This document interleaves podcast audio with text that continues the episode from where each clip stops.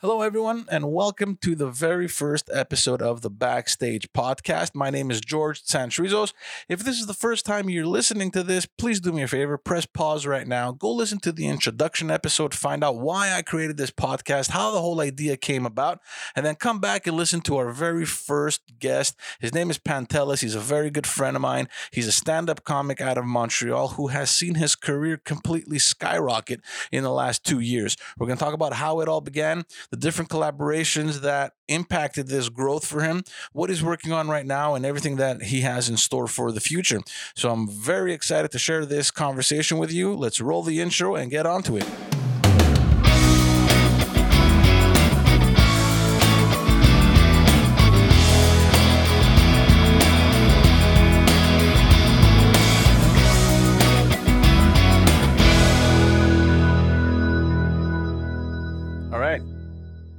Go on.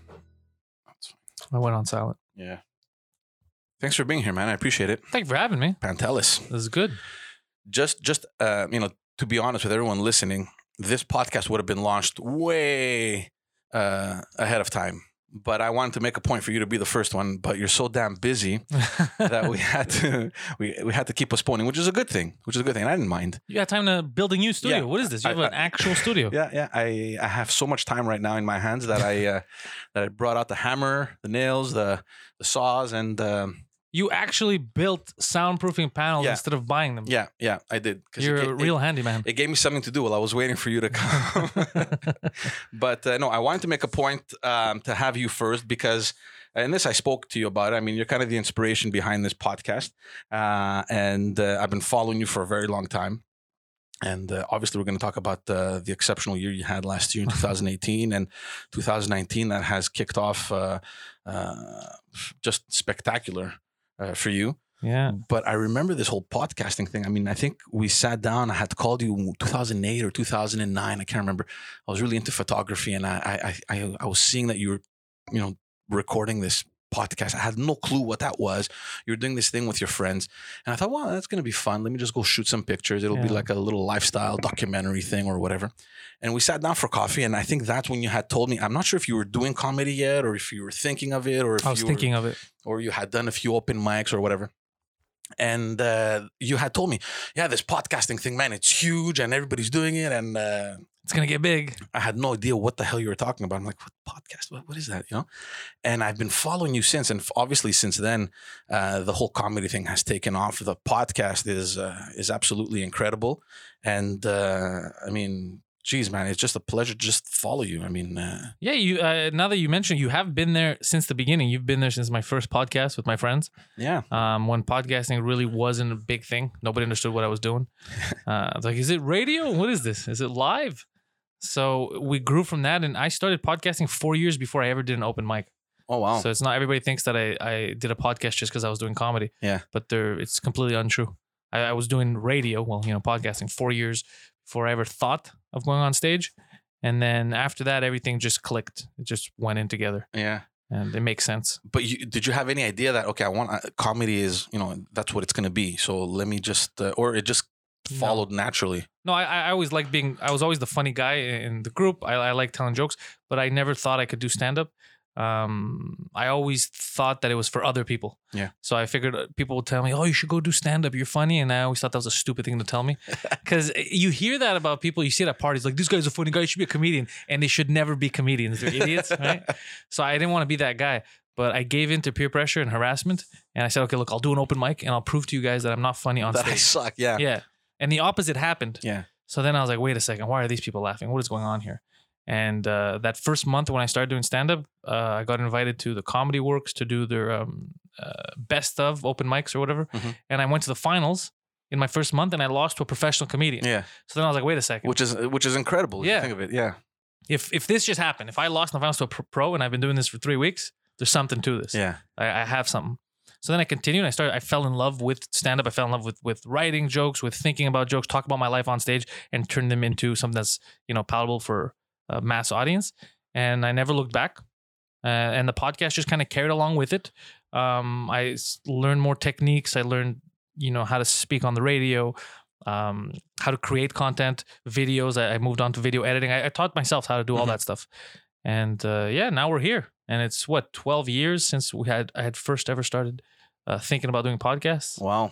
and yeah, And comedy, when did you start? uh, 2012 was April 2012 was open mic. That late? Yeah, that I started late. So yeah. then we must have met. It wasn't 2008 then, 2009. We probably met after that. no, we met that because Uh, I started the podcast around 20, 2008 or I think 2008 and maybe 2010. You But I remember you were telling me that you're you're getting into comedy and that you were going to start. So it and I never really did. I never did until 2012. Well, Yeah. yeah. No, I remember. I came. I I I, uh, I came to a lot of your shows. You came to uh, 2013 when, uh, yeah, you, you were the first person I think to document it in photos. my first half hour There, there was one in the East End, and then there was one at uh, where was the other one? at the Theater St. Catherine.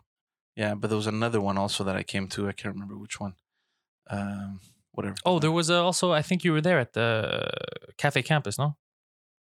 That was 2014, I want to say. possibly. I, I don't know. Oh yeah, yeah. That's what. Yeah, yeah. Campus. Yeah, yeah. Yeah, 2014 or 15, I don't remember, but one of those two. I don't know. Eh, It's going so fast. But 2018, man, what a what a spectacular year. Oh yeah, that was it. That, that was my big year. That was a kind of a culmination of everything that I've worked so hard for, and I finally got to see it. Uh, See, a lot of people see a lot of people don't understand that there's so much work uh, and sacrifice involved behind anything, right? Like they look at you now, and you know we're gonna get to what you're doing now, what you did in 2018, but they're like, "Who is this kid?" I mean, yeah, I know? get that a lot. Yeah, I, I get the uh, it's some kid from Park X. Wh- What is this? What's just going came on? out of nowhere. came out of nowhere, and little do they know, nothing I've done has been out of nowhere. The stand up hasn't been out of nowhere. I've been doing this for years. Uh, the podcasting, which everyone's impressed with, is uh, is insane to me when they say things like, uh, "Oh, you just started, you just started doing a podcast, and then you you had this big one." I've been doing it for longer than most kids are alive right now. like, like your kids weren't alive when I started doing it. No, they Think weren't. about it. I wasn't even married. Yeah. It wasn't even an idea. Uh, there, it's funny because there are like I know that there are 18 year olds, 16 year olds that listen to it. So I have people that either weren't born or they were four years old or they, when I first started. So it's uh, I've been doing this for a while. But it just seems it seems that when you hit that point where things just go well, and it's like the snowball effect, right? Yeah, that's what it is. and that's just rapid. I- I- at least in your in your case, I've been following you, and I mean, how do you process this? I mean, it's it just seems that one thing is stuck to the next, and it just keeps going on and on and on, and it just keeps growing, and it's phenomenal. well, that's it's funny that you say it like that because that's how I feel sometimes. I keep thinking, oh, this is it. This is the pinnacle. Yeah, And then something else happens and steps on that. And then something else happens and steps on that. And now I've learned just to shut up and uh, go with the ride. and take it all in. Yeah. You're doing this full time now because I remember there, there was this transitional phase there, and uh, Yeah, so I even like I used to work in video games. I used to, and I used to like working in video games a lot. And then I went on to work in just managing mobile apps, and like I had, done, I've done a lot of different work, all in, all in um, technology, I guess. Mhm. Uh, before being able to do this full time, um, and then now it's just uh, it's snowballed. It picked up. Uh, you know, as soon as I became, we talked about this. As soon as I was able to become my own boss, I think I found my way. Like you get that freedom Yeah. and you don't you don't really have to answer to anyone. Like even on my show, it's not like I have to answer to anyone. We're on a network, but they let us do whatever we want. Yeah. Um, my jokes, I always talk about my life, so it's not like I have to adhere to any. You know, whether you like it or not, whether you think it's offensive or not, it's what happened. Mhm. It's these are the facts. So I don't. I like not having to answer to anyone. I think that's why a lot of comics become comics. yeah, Yeah. they just find the situation. But this is the other thing too, though.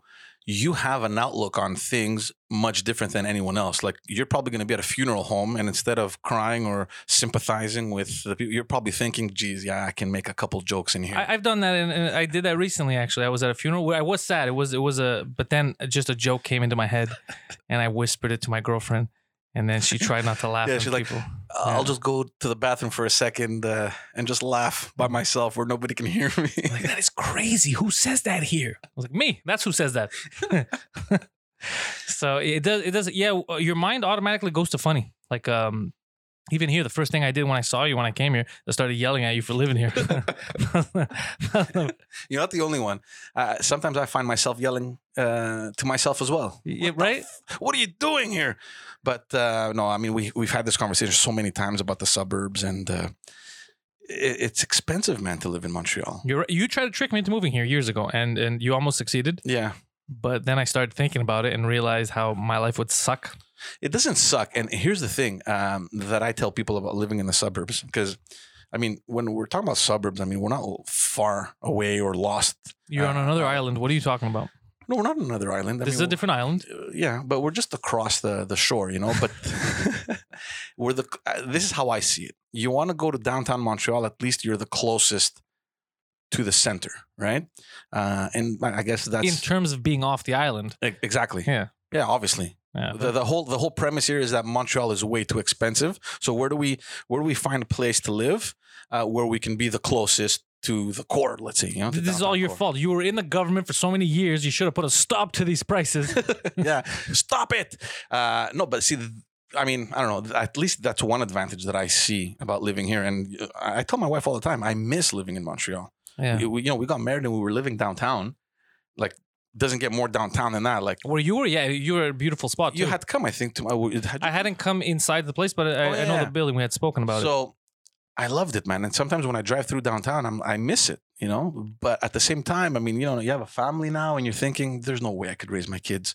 Yeah, Next to a crackhead? No, of course not. yeah, yeah, downtown, and it's weird because we grew up in chaos. but not really. I, I noticed this about myself. I would not be able to live downtown.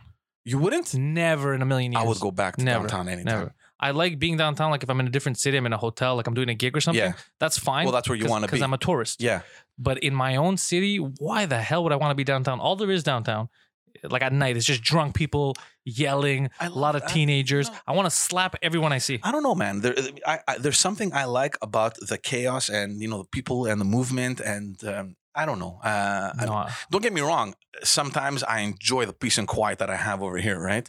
Um, but there's just something about the city that I miss. I, I like being in the city. I, I love being around Park X. I love it because you're so close to everything. Yeah, well, there's acce- yeah, it's There's a- accessible to everything. It's accessible to everything, but it's still a little neighborhood. You could walk around, go to the store, get something. and it's changing a lot, eh? Parkex. Uh, Yeah. in the next maybe maximum five five years, it won't be the Parkex that we grew up in. No, no, not already now. it it's already changing. it's, already changed, but it's gonna it's gonna grow exponentially. I think within the next five years. yeah. Um, uh, I mean, I, I saw these trends because you know it's where I worked, but uh, and it's to change a lot. It's to become, you know, in French, la, la vie de quartier. You know, it's like that Yeah. social little life where you have everything around you. Too many hipsters though. But that's just uh, you know demographics. You can't change that. No. you can't change that. And we saw that happening. Eh? I mean, we saw Villeray transforming, and if you take a walk into Villeray, it's uh, it's it's like a new plateau. It is, yeah. And because the rents are going high, I mean, every it's spilling over into Park Extension, and you know, there's a university campus coming now, so it's gonna it's gonna grow and change uh, so much. Um, I think for the better. I'm gonna go on record here. Yeah. And I want to say there's only one premier neighborhood in Montreal. No, for real. Like uh, if you had the choice and you could get a place that you like, there's one neighborhood that I think is the best neighborhood, and that's TMR. With TMR, yeah. TMR is the best um, area in Montreal. Number one, It's the beautiful. suburbs. It's the suburbs in the middle of the in city. the middle of the city. Yeah. It's insane. Yeah. I, I go to so many cities, they don't have that. Nobody has that. Nobody has that, and it is a great place, right? But because of the prices, not many people are going to be like, "I'm going to go buy a four million dollar home," and Yeah. it's not going to No, happen. ridiculous. And the houses are old. I remember when we bought this place. Um, I, don't even know why I was looking into TMR, but I think it was more out of curiosity. Yeah, you just looked over the fence. No, but there was nothing under like a million bucks or like eight hundred thousand, and what you're getting for that price is like ridiculously like ugly. of course, because a lot of people haven't renovated, and all the nice ones are not for sale. The people and it's just a it. value because of where you are, right? Exactly. So, and I have I have friends in construction and telling me there's so much going on there. People just buy, destroy, and rebuild. yeah. I, I, know people who- who have done that. Yeah, because I mean, it's so much more worth it, you know. But that's what it is. I agree with you. Yeah, TMR is uh, by far the best place to. We knew this growing up in Park X. We're like, yeah, that's why we would go there and steal everything from them. and we're like, what is that place behind that fence, Yeah, covered camouflage that nobody can see? we weren't stealing things from Code Neige. we were stealing things from TMR. We're- still in good things, oh my God, hockey nets and such. Because in the beginning, that's what they did. They used to leave all their stuff out because they're outside like, it's this is a suburb. right? Yeah. Until we came along, stop being safe really quick. Hockey nets. Let's go They're just giving out free nets. on the bike. Yeah, You're exactly. biking, carrying the net. That's what it was. That's what. And then they got so fed up, they started. They're like, no, no, we gotta lock these kids out. Yeah, out. let's uh Halloween. No, no, put a lock on that. Yeah, put a lock on that. Um, but uh, it is what it is. But no, Parkex is going to change a lot, I think. Uh, but you still live there. yeah. Well, not for long. It depends where I end up now in the next couple of weeks. So by the time this comes out, I might not be there anymore. But I want to be nearby. That's my thing. Is I want to be. You, you know how I feel about this. Yeah. I want to be close to the city because I, I have so much. I have the podcast studio is in the city. I, everything's in the city. Um, but I'm not okay with uh, like a long drive, so I can't be like let's say Saint Leonard. They have some nice place I've seen. Yeah. It's too far. But here's the thing, though, uh, and here's how I feel: if you don't have a regular nine to five job, Yeah. okay, like you, for example, you, you know, you work on your own schedule, you work for yourself, you don't really care where you are. I have thought about it like this, right? But then I realized that's a selfish way to think because it's not just me. Let's say my girlfriend, for example. Yeah. She does do a nine to five, right? She's in accounting. Yeah, So I feel bad putting, you know what I mean? Imposing my yeah, and I understand. way of ridiculous living on Yeah. her. Um, and also if I'm too, I don't know, I, I want to be, I want to be nearby. I want to be able to, anytime you call me because you've decided to, you know, traverse uh, the river and come and come to the city to be like, hey, let's go grab a coffee. I want to be able to get there in five minutes. Yeah, I don't like this whole. I'll be there in forty five. yeah, I hate that. Yeah. I because that's how I grew up. I grew up with everything kind of instant, even downtown. Fifteen minute bus ride Oh, if for I sure. didn't have a car. yeah, yeah, It's not far. yeah. So I, I haven't lived so far away. So to me, it's kind of alien. It's an alien idea. Even the states, they have this a lot. I go to different cities where my hotel will be in one place, and then let's say the comedy club or something will be somewhere else. Yeah. And I have like a twenty minute. What is? How do people live like this? Like this is this looks like a town, but not really. This is a fake town. Mhm. The real town starts in a half hour, Yeah, and it's strange. I don't like that. I felt that when I when I went to Toronto the first time, Oh yeah, there you go. Yeah. where you're driving in Toronto and you're like, "Wow, man, downtown Toronto, this is amazing," and then half an hour later you're in down like this is the downtown. yeah. You're like, what? What was that back there? It's so developed, and uh, people say, "Oh, yeah, I live in Toronto," but you know, you- you're not living in Toronto. No, Toronto's huge. It's huge. Yeah, I I, was. I love it. I love Toronto. I didn't like it. You don't? I, I felt a lot of sadness. That where I was downtown, I- Yeah. I, was near. Um, I was near the Air Canada Center and those places. Yeah, yeah. Uh, a lot of poverty, a lot of homeless people. But it's a big city, so it's kind of to be expected, right? Yeah. But as a city, I love it. I love. It's like a mini New York. You think? I I'm think trying. so. I'm trying to think what my problem was with it. I don't know. I mean, it had everything around that I. Oh, the traffic I didn't like. There was way too much traffic. But again, it's a big city, right? so you know, I mean, you can't go to New York and say, "What the hell is this traffic? What's going Yeah, on over here?" But New York also has a very developed subway system. it, they do, yeah. Yeah. Toronto does. I, I- I have. I mean, not like New York, but then again, New York also. I think you could get AIDS from the subway too. So I like that's you know what New York has that people don't talk about. There's a lot of people, but there's also a lot of ugly people. like what I noticed when I was in New York is because we have to go down there a lot, and there's a lot of unattractive people. Like there, there are millions of people. This is true. There's many of them, but most of them are goblins. Like in Montreal, we're less, but people are. I think statistically, on average, more good looking than any other city in North America. I will tell you one thing Montreal has that I haven't seen, and of course, you know, I haven't traveled much. I mean, but I've been to big cities. The um, the liveliness in the city Mm. you don't see it anywhere, or in very few cities. And just to bring back Toronto, we had gone a couple years ago with my wife, and it was a Saturday night, and it was dead, man. 1.30 in the morning, it was dead. yeah, And we were like on Yonge Street. I mean, you know, where everything's happening. You know, because they close at two. I don't understand a city like that just dead on a Saturday night. And in Montreal, you can walk around on Tuesday, Wednesday night, Thursday night. There's always life in this city. Yeah. Always. always. But you know, I don't know. Maybe it's because of the cold here. It's a bit weirder here in the winter, just because of where we are, Yeah. and uh, people are always looking for an outlet. I think it's also the European vibe. There is. Yeah, definitely. Yeah, mass immigration. So people just want to live a bit, just have fun. They don't take themselves too seriously. you know, prostitution. Everybody turns their their heads. They're like, oh, it's not really there. It's So- it- it's cleaned up though, Montreal a lot. From when I was growing up, it has cleaned up. Yeah, yeah, that's true. Yeah, Especially with the development of Griffintown. I remember coming. that was a garbage neighborhood. yeah. Well, look, we, we would go out and we wouldn't go south of uh, René Lévesque. No, Never. of course not. Never. Why you want to get killed? Yeah, it was too dark. Yeah. But now, I mean, it's a whole other area Whoa, whoa, whoa, there. well, too dark. That's a bit. I mean, you know, it was a black community, but you know, you don't have to put it like that. Like there was lights in the streets, dude. Yeah. It was- yeah. It wasn't. Yeah. Little Burgundy. Yeah. Um, okay, let's talk about 2018. Yes, it's a Uh, good year. Huge year. Tell me why this year was big for you. It was big. I got to be just for laughs for the first time. Um, so I started the year. I got that new podcast with Mike Ward, Two Drink Minimum, which was doing really well. Mhm. So I, I think the year kicked off in a bang with that when uh, Mike asked me if, if I wanted to join him in that venture, and it was just a total shock. How did Uh, that happen? Uh, I met him. I was doing a show, and I had uh, he came to do a spot, and I didn't know I had seen him from time to time. You know, I knew of him obviously, and I was like hi bye, but we weren't friends. Like people assumed that we knew each other. Mhm. We, we didn't know each other well. Um, he, he told me that he had heard of me before, but he hadn't seen me do stand up or heard me talk. So he came in, and he had just been given an offer to do the show for Compound Media. Mhm. And uh, so he came in that like a day after he got that offer. He heard me talking backstage. Then he we, we had a conversation he um, saw me after I, you know, I did my set. Um, we said our goodbyes. Like we were there for like an hour talking with all the comics. I didn't think much of it. Mhm. And then the next day, I got a private message on Twitter from him, Okay. and he's like, "Hey, look, I got this offer. Nah, nah, this podcast.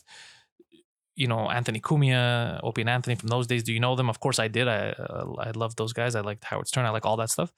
Um, would you be interested in being my co-host?" So I thought he was messing with me. I thought he was just playing games. Yeah. So I was like, "Don't don't fucking play." Because it comes out of nowhere, right? Yeah. I was Yeah. like, don't play games with Mike Ward. He's like, no, no, I'm not playing games with you. I, I really think that you'd be the right fit for this. I think. And then I, I questioned him because I was like, don't you have other big name comedian friends you could do this with? Yeah. And he's like, no, no, it's going to get boring. And if I bring in guests, there's not that many guests in Montreal. He goes, if this is going to work, uh, you know, I want to do it with you. I think it'll work with you. So I was like, fuck, why would he lie to me? Yeah. You know, unless he's trying to have sex with me. Who knows? So I went, uh, I went on board. I said, all right, I'm in. So we looked over the contract. I went, I went to his, he has a comedy club, Mhm. the Bordel. Uh, we talked about it. We flew down to New York so they could announce it on the network. We went on the Anthony Cumia show. Everything kind of was happening fast. Like I can't believe this is real life. This is actually happening. Then he was lucky too because because he told me he was happy that I already had a podcast studio. because we were thinking of how we should do it, where we should build Yeah, all that. But I already had it. I had exactly. I was already set up because I was doing it for years, right? So that's where the the whole the you know the age old saying of build it and they'll come. Yeah. That's kind of where it came into play for me because I was like, oh shit, I already have a studio, dude. Yeah. So he's like, oh, this is perfect. And then we made a little. Up, I've made a couple of upgrades to the studio since then. Um. So then after we announced it, it became kind of a big deal here because it was the first Canadian show on that network, right? Yeah. Um. And then just for laughs, uh, wanted to have us do the show there uh, in the summer. So we did it there. We brought guests. We brought Robert Kelly and Nick Swardson, Mhm. who we met just a few days prior, and we brought him on. We met him at the festival. So this is summertime 2018, This just is- for laughs. Huge, Yes, and- huge deal. so now we're summertime, and, and I got away with something pretty funny because I got to do the podcast, get my first Ju- just for laughs credit, but also I got to perform at Plaza Czar because Mike was doing his show in English, Yeah. and uh, he didn't want anybody else opening. He's like, "You just do it." Just so it was good for me because I got to do the shows with him over there. So I got So they had no say. Mike said, "Okay, look, yeah, this guy's gonna open for me." And oh for that yeah they don't care because it was I was already part of the festival. I was already doing the oh, the the, the podcast. I was already doing the podcast Yeah, there. yeah. So it wasn't a, an issue. Okay. You know? Uh, and they were like you hear a lot of stuff about just for laughs, but they were super professional, super nice. I haven't dealt apart from like uh, certain comedy clubs that are really good, like the Comedy Nest. Yeah. I haven't dealt with that level of professionalism, like from beginning to end. The way they ra- ran that, Yeah. Was excellent. I remember even the last day. This is the one thing that sticks with me. I- I- they they know your whole schedule. They know where you're performing, what club, all that. So the the last show that I had done there was the opening for Mike on the last um on the last uh performance that he had, the English one. And as soon as I got off stage, right before Mike goes on, as soon as I got off stage, there was a lady back with with your check for the festival. Yeah. So she was right there already. Yeah, it yeah. wasn't like she came out. She's like, "Oh, this is your last performance. Here you go. Sign here. Take it." Like they had everything structured. so Yeah. per- they knew where you were, what time you had to be there. Same thing with guests when you needed a guest to go pick him up, or it was very very professional. Well, there's a reason why it's one of the biggest comedy festivals. yeah, yeah, they ran it. No, but I've been we've we've had an issue recently with another comedy festival that just it, it it went it went to hell. They didn't know, and it was much smaller, and they couldn't manage it. But these guys, man, like Bruce Hills, they they know what, what they're doing. hmm They I think they have it down to a science now. But what do you what do you think? Know, you know, we're gonna get back to the to the rest of the year now. But but now that you bring it up, because I want to talk to you a little bit later on. But you know, the comedy scene in Montreal. Of, of Yeah. course, everybody knows the Just for Laughs festival. Yeah. uh, it's huge. Uh, you know, there's a there's bits on TV too there. Yeah. Uh, what do you think of the comedy scene in Montreal? I mean, compared to the other cities that you've been to, obviously you've been to New York, LA, where you know it's just I would imagine huge compared to what it is over here. Yet you're telling me that everything just runs clockwork. Yeah, uh, well, over that's for, but that's just for the festival. Yeah. not for the scene. The scene is very different. Like I, I, I mean, L.A. I'm jealous of the culture in L.A. The comedy culture. By that I mean you'll go to the comedy store, and there's just fans of comedy talking to you, just being around. They they know stuff about comedians that. is- They're so random, like these facts, right? Yeah. Uh, the the the shows are constant, so they do like this gauntlet where you go up, you bring on the next guy, you bring on the next guy, and there's always a revolving door. So in, in like the original room, people walk in, it'll be full. It'll be like, no, wait in the front.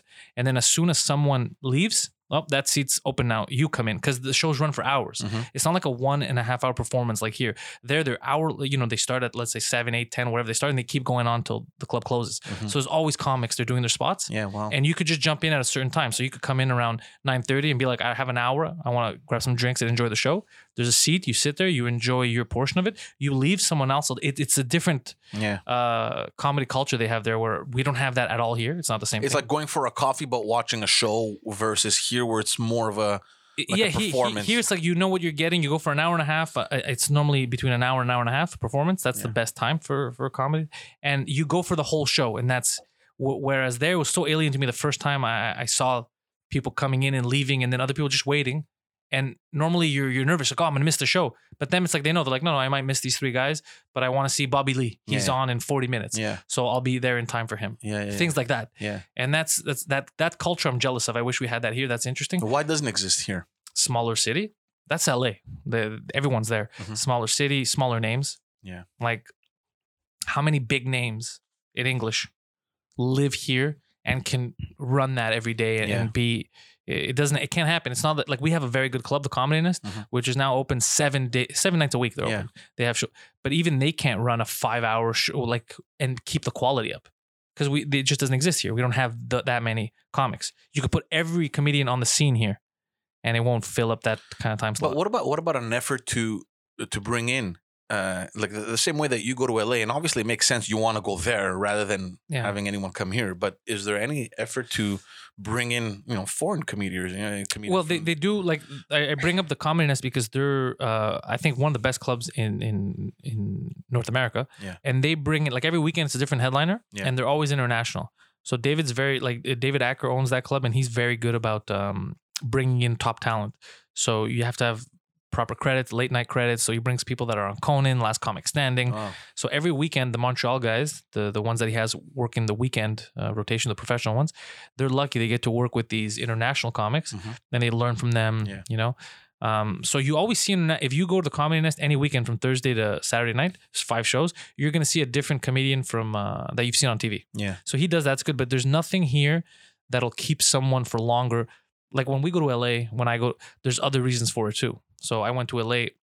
I went to also do podcasts, you know, um, or writing or meetings, uh, agents. So there's another reason to go there. And then you just jump on. You call if, if you know people at the comedy store. You know, uh, we were lucky. Like Adam Eget was nice to us, and we, we knew him. He was book. He's um, Norm Macdonald's friend, and he, he he was the one booking. Yeah. So you know we got spots, but uh, in general, there's no reason for someone to come. What kind of opportunity exists in Montreal for someone to come down here yeah. and then jump on stage at the Comedy Nest? It doesn't. It's not in New York. Same thing. You go down there, you do Sirius, you do other stuff, and you jump on as a surprise guest at one of the comedy clubs, and it's fun.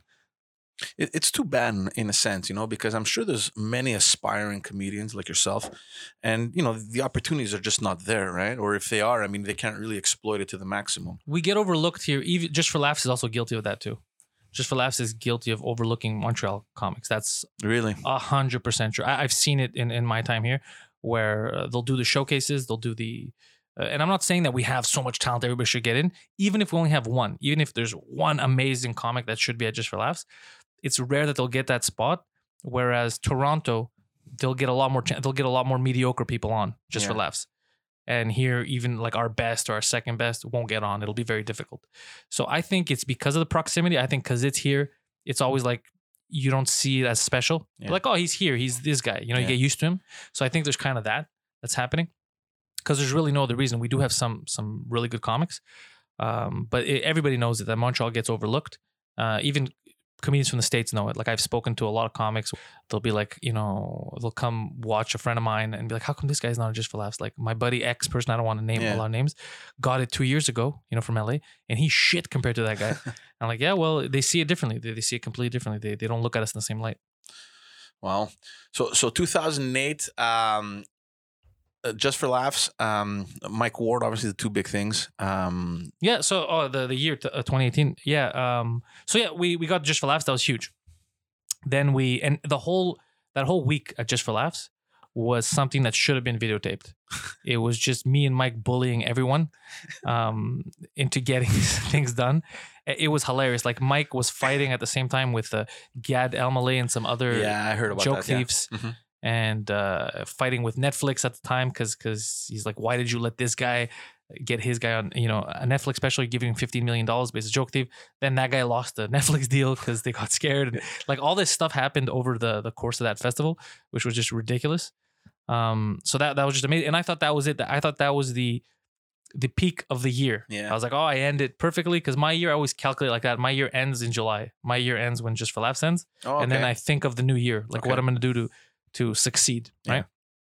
So I thought, okay, that's the pinnacle. 2018, it ends on a on a high, uh, and uh, it didn't. It just kept fucking snowballing. I, I remember, uh, you know, sitting uh, with you. I don't know. It was probably before Christmas, around November, and you were explaining to me a few things coming in 2018, and I just couldn't wait for these things to happen. Yeah. And you know, I didn't want to tell people. I think I told my wife, I'm like, don't tell your mom, all right?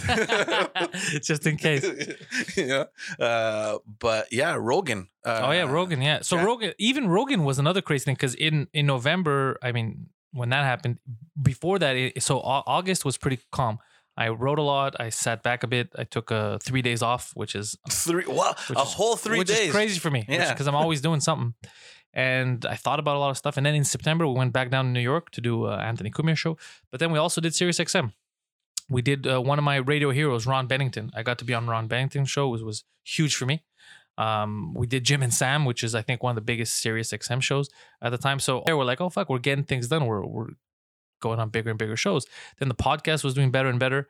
Uh, and then November came along, and early November, I uh, I bullied my way into getting on Joe Rogan at the end, you told of me the story. Do you want to? Can you share the story? Yeah, yeah, I'll, I'll, I'll I won't share too many details. I don't want to, uh, you know, uh, attack people or embarrass you or anything like that. But it's just, long story short, me and Mike were already booked. We were going to LA at the end of that month, at the end of November, and we had uh, podcasts lined up. We had spots at the comedy store, so we, we had a reason to be down there. Yeah. But then I noticed that the UFC was in in New York, and Joe Rogan was on the network. He was doing the Anthony Cumia show. Yeah. Um. So I messaged one of the producers, and I was like, "Hey, dude, are you there with Rogan right now? I just saw that tweet." He was like, "Yeah, of course he's here. He's doing the show." So I just thought about it. I go, "Hey, you know, we're at the um, uh, in LA. We're in his neighborhood in a couple of weeks. Uh, see if we can get on." So at first, like, oh no, I don't. So then I started like yelling at him. I go, "Don't fuck around," you know. I said I was being really, really rude. You don't normally do that to a boss, right? Like you don't risk your your job. But I thought, hey, it's it's the hail mary pass, right? So I put in the point where he's like, no, no, I'm not scared of anything. I'll do, it," you know. So then he he talked to to Joe and said, hey, you know, Mike and Pantelis have a show uh, here. They'd like to come on, promote it, talk a bit. So I guess he took a look or whatever. He's like, yeah, for sure, bring him on. And uh, we set up a date, which then we had to change because of uh, Jake the Snake Roberts. So we went on a day after him, and we were already in the neighborhood, so we didn't mind. And that's it. Then we went there. We didn't really tell a lot of people. You knew. Uh, I, I kept it down low because not because of secrecy. Nobody told us to keep it a secret. We kept it because we didn't want to jinx it. Yeah. It's the biggest show. Yeah. Um, it's the for comedians. It's the biggest credit right now. Mhm. It's uh, it's not late night. There's nothing in late Yeah. night that compares to this. So it's him. So we just didn't want to jinx it. We didn't want to screw ourselves over. So then when I did it, this was the weird thing: is the messages when I was done. I kind of didn't realize the impact. I didn't realize how many people were watching and how many people were uh, shocked because nobody knew. Yeah. So people were sitting down and watch Joe Rogan. People that knew me, and then they just saw my face and like, wait, what? What is happening right now? What is this? What's going on? Is this a joke? and uh, yeah, I got a lot of messages, a lot of opportunities from that. Uh, and again, it just snowballed. Again, one thing led to another, and it just bam, bam, bam. Everything.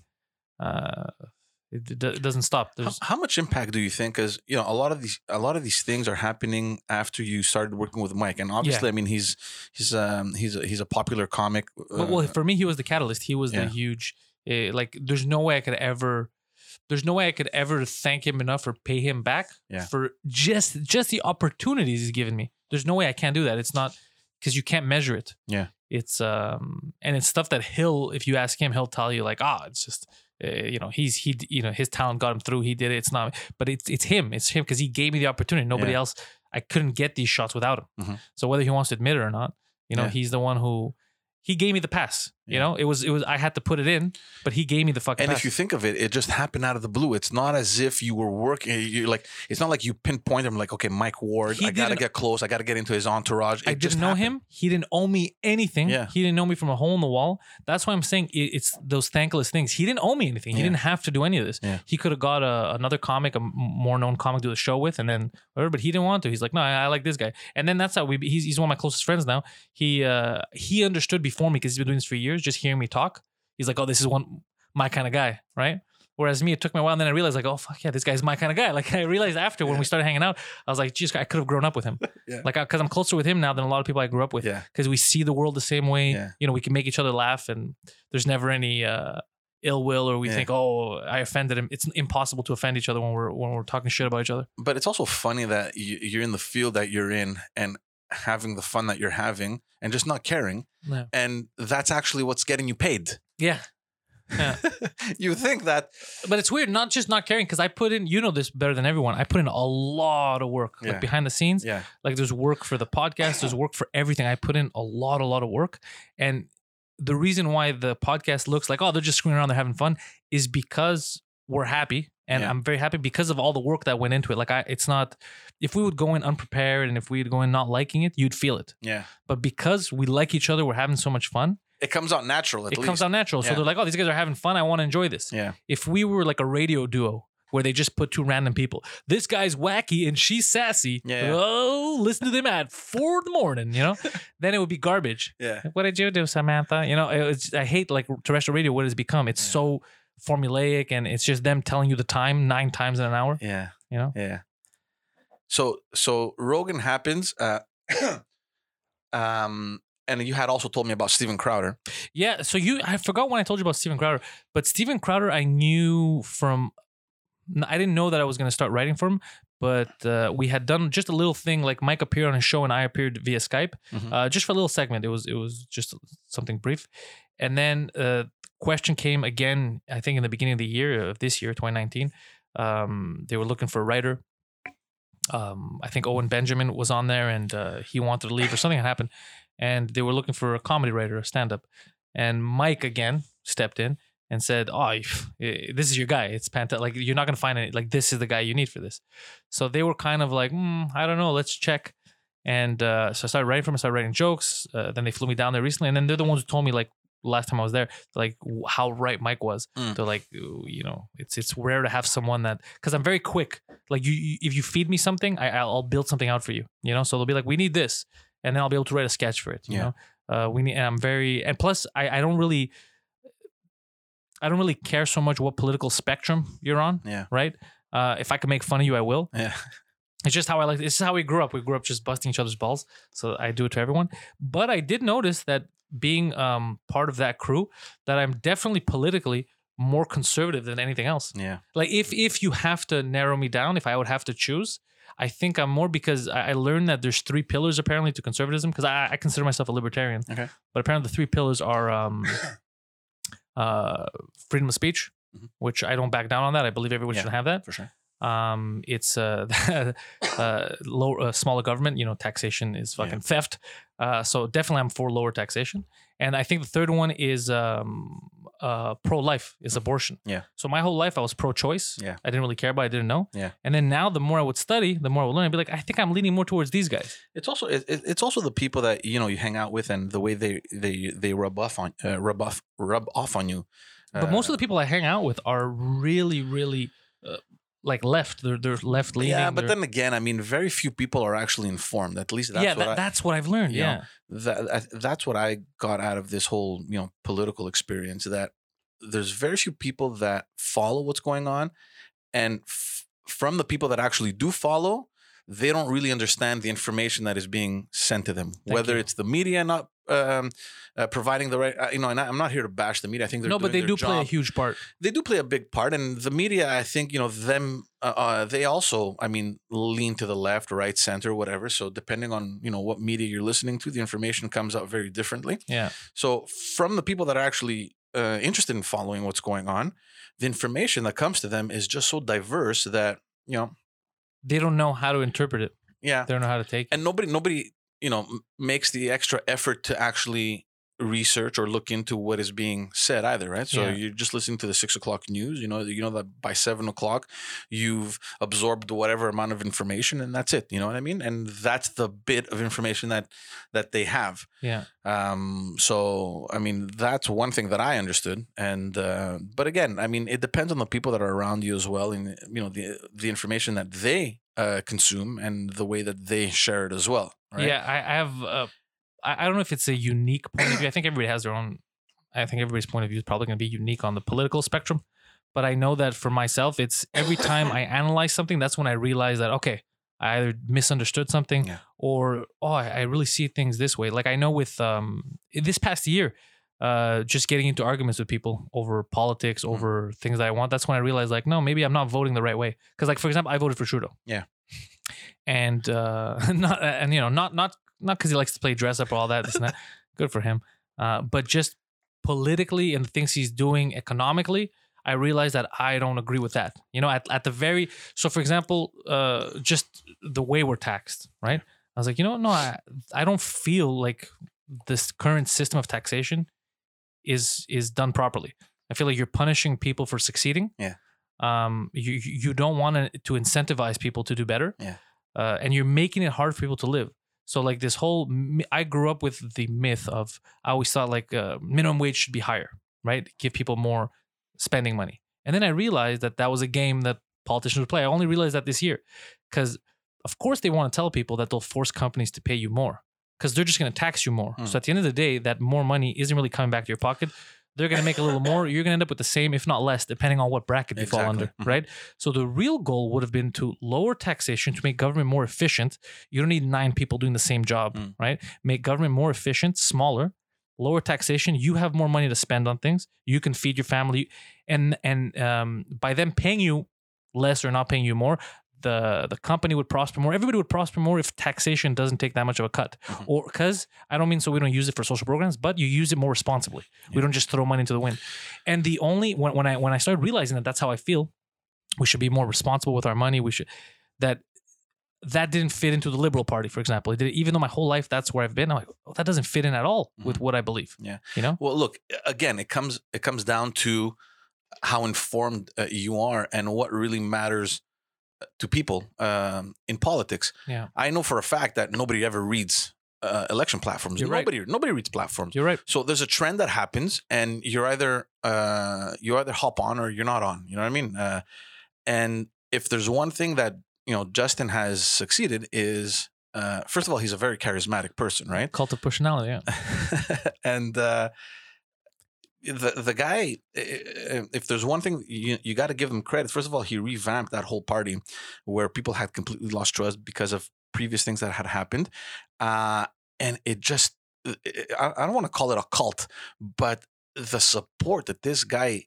uh, created across Canada is just phenomenal, right? He's a And charismatic, good-looking dude. He And and you know what? Look, it felt play- fresh. but it plays a huge role in politics. Yeah, perception is reality.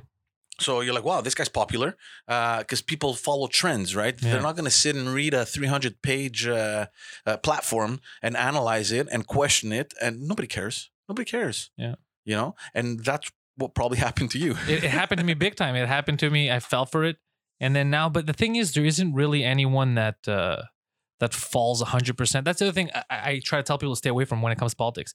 Do not fall in line as if it's an actual cult and whatever your party leader says or does, you have to agree with. No, you're a human being. You're going to differ on things. I don't agree 100% with things that I think full time, you know, or things that I thought a year ago. yeah, So how can it be possible for me to agree 100% with whatever you decide today? and and that's the other thing too. There's no way that you can please 100. percent You can't. You can't. just try to do your best. So I, I do think that the way we're going about things, he's more of, uh, and the whole party right now, the way it's built, is structured more around the facade. Let's look like we're the best option. Let's look like we care about people. We're very inclusive, this and that. But we're not really helping Canada. That's there is the facade. Well, look, But then you don't have anyone else because I look at the conservatives. Yeah, The facade is a piece of plywood. Like that guy Scheer has zero charisma. yeah. Um, they'll say some good things, but then they'll say things and you're like, what, what are you, this is 1924? What are you talking about? It- It's just, or same thing with when you go NDP or really extreme left, they'll make promises that you know they can't keep. Yeah. They're impossible. Like Yeah. everybody's just going to get money. But then again, sometimes that works. Yeah, because people And- don't think. No, and if you look at what happened in the last Quebec elections, where the the equivalent to the NDP, which is you know a radical left party, Yeah. they just promised the world, and people just uh, you know, oh, okay, cool, yeah, that, that sounds good.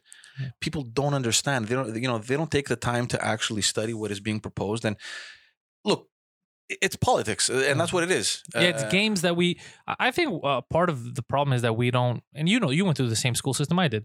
We don't properly educate kids here when they're in high school about life. Like the the one thing they should teach kids here, because it's a, it's a complicated system we have, um, is should be about taxes, how they get taxed, how they fucking file their taxes, uh, politics, what each um, platform means, what it stands for. Because it's if you just think that whatever they tell you is going to be done, so you think the government has endless money they promise you get a paycheck no matter what you do. Of course, you're gonna vote for that. You're like, that's crazy. I don't have to do anything. Yeah. But that's not reality. Reality, I don't want to get. I don't want to be paid for not contributing. I want to contribute. I just want to make sure that when I contribute, I don't get screwed over for it. So if I'm the one contributing, I've never worked in government. You know this. I've Mhm. never worked in my whole life. It's me. I've been wor- whether it was odd jobs, uh, career. Mhm. I work. How does it make sense for all of my efforts, half of them, to be taken away by the government, Yeah. and then they decide that with that half, they're going to screw up.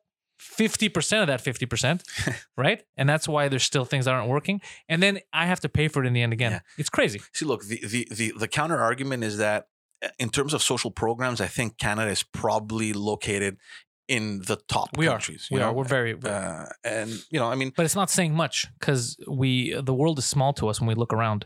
Uh, right, the world is small. Mhm. We think, oh, it's huge, like we're we're at the top. But who are we competing against? Yeah. we're only 35 million people. Mhm. It's not a lot. No. Well, we don't have the same problems the states faces. We haven't faced real. You know what I mean? yeah. So it's easy to to be like, I'm a provider. I have a castle. When you have one person to provide for, for example. Mhm. But try that with 10 people. yeah. Your method might not work. You know, we got to we got to think things through. No, I understand. So. I don't feel like we're doing, and I'm not blaming anyone. I think I'm responsible. You're responsible. I think as a country, we need to come together and be like, okay, this whole uh, vote and hope for the best thing. but might not be the look, best scenario. I just want to go back to the education thing that you said, and because I know that now a lot of schools are adopting some changes. For example, for uh, you know financial literacy, how do you how do you organize yourself financially? Yeah, You know the whole- the whole That's thing. great. That said, and I think it's fantastic. But in terms of you know to to educate kids, like for example, on policy or on politics, you can't do that. First of all. Um, in, elementary or in no, high no. school, In high school, I would think just something. Just let them know, hey, by the way, this is what this means. This is you what that means. I, think the interest level is very low, and That's then true. you know, it's it's low for people that aren't in school. Yeah. Imagine, you know, so you can't do that there. And then when you reach CEGEP, for example, in university, you know, the the the, the kids or the students are mature enough to say, you know what, screw this shit. You know, it's not interesting to me. But you know what happens So then? you fall kind of in the gap where, okay, where do you kind of insert this? you know? I, I would think it should be the last year of high school. I'll tell you why. Because any the second you move up in academia, like I know in university here, at least in there's it's huge ideological pushes. oh yeah, it's yeah. all super super uh, regressive leftist ideology that's in schools. Well, I remember I went through it when I was in Concordia, and and and I was a little shocked. I was like, wait a second, what, what the, why are they pushing like Marxist ideas? Like, what what is this guy saying? Look, uh, j- to be honest with you, yes, academia tends to to drift a little bit to the left, but I had right wing teachers. You're older than me too, though. Eh, yeah, You're, you're older than me too. You you were you you went to school and you you know back when because I remember even being in high school when I had left and right. You know, it was easier to see things. But when I got to university, I remember nearly ninety five percent of the like everybody. I, I don't remember uh, um somebody leaning towards the middle. Everyone was left and far left. A lot of them were really really far left. And and you get consumed in it, right? I got it- I remember yeah. I was I was getting shocked. I, I was thinking like none of this stuff makes sense. Like the, the arguments weren't even making sense. Yeah. I was like, how is this a thing? This can't be. And then I realized these are 40 year old people, 50 year old people who their entire lives never worked a real job. They were in academia, they were in school, then they continued look, being I'll- teacher assistant, uh they continued to become teachers, uh, teachers or whatever. So a lot of these people, what they did. Their whole school they were taking, their their whole life they were taking, they were taking, they were taking births, they were taking, they didn't get used to contributing. So you can't tell somebody who's 50 now you have to contribute. That's why we have that problem here where there's a lot of 45 year olds who their excuse is, hey man, I'm still a student. Yeah. Because they don't have the, the the mentality of no, at some point you need to contribute something to society. But look, I'll, I'll tell you what I've noticed, and maybe this existed and I just was unaware of it because I really didn't care when I was studying. But and I've seen it now, at least in the last eleven years. There's a lot of engagement from the students.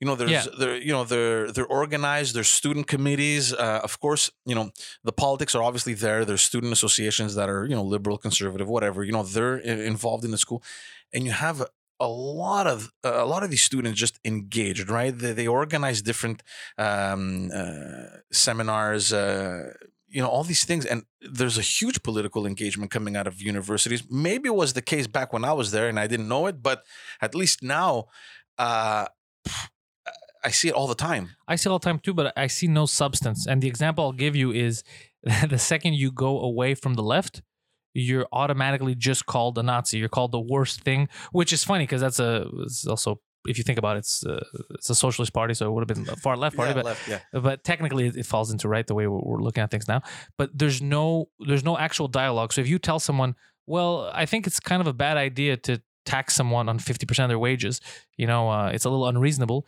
Then they'll be like, oh, so you, you don't care about social programs? You, you, you think about eugenics? That's what Nazis do. I, I don't know. and it's absurd, but that's that's what happens now. That's the political landscape. That's what it's turned into, especially in schools.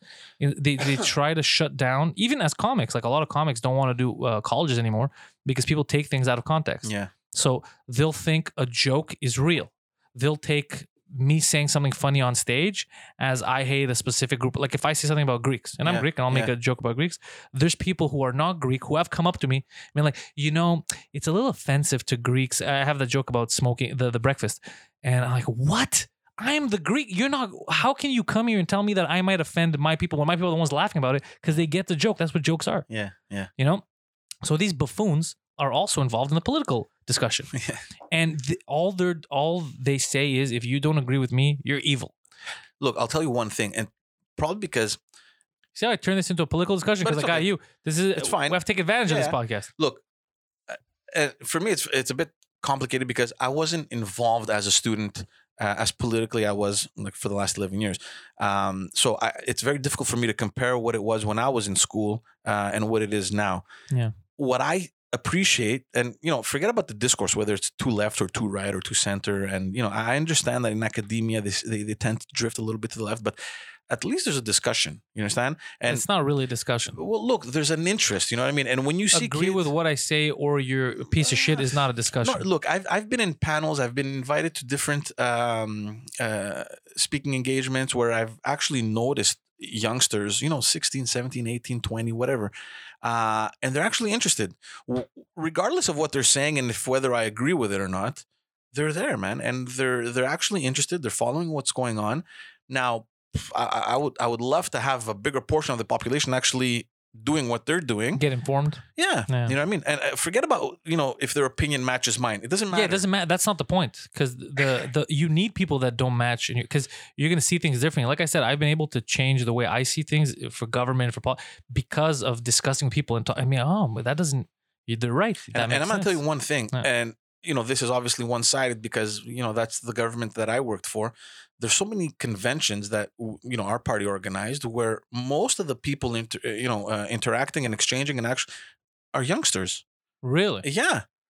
And in the liberal party well, uh, I don't want to generalize it, at least the ones that I've been to. Of course, you look at the room and there's a lot of old people, and you're Well, like, that- obviously. you know, the party needs to get younger. You know what I mean? But then, you know, you, you open up a topic of discussion and it's up for debate or whatever, you know, where they're debating, and you have just a series of youngsters just taking the space and, you know, expressing their opinion. this and is good I think it's, I think it's fantastic. it's huge that's that's where we need and to I, get to. and again, I don't know if this existed when I was there because I didn't care about politics. I, I studied Mhm. politics because it was interesting to me, but I never for a second thought that I was going to be working or be involved Yeah. in politics ever. For me, it just happened.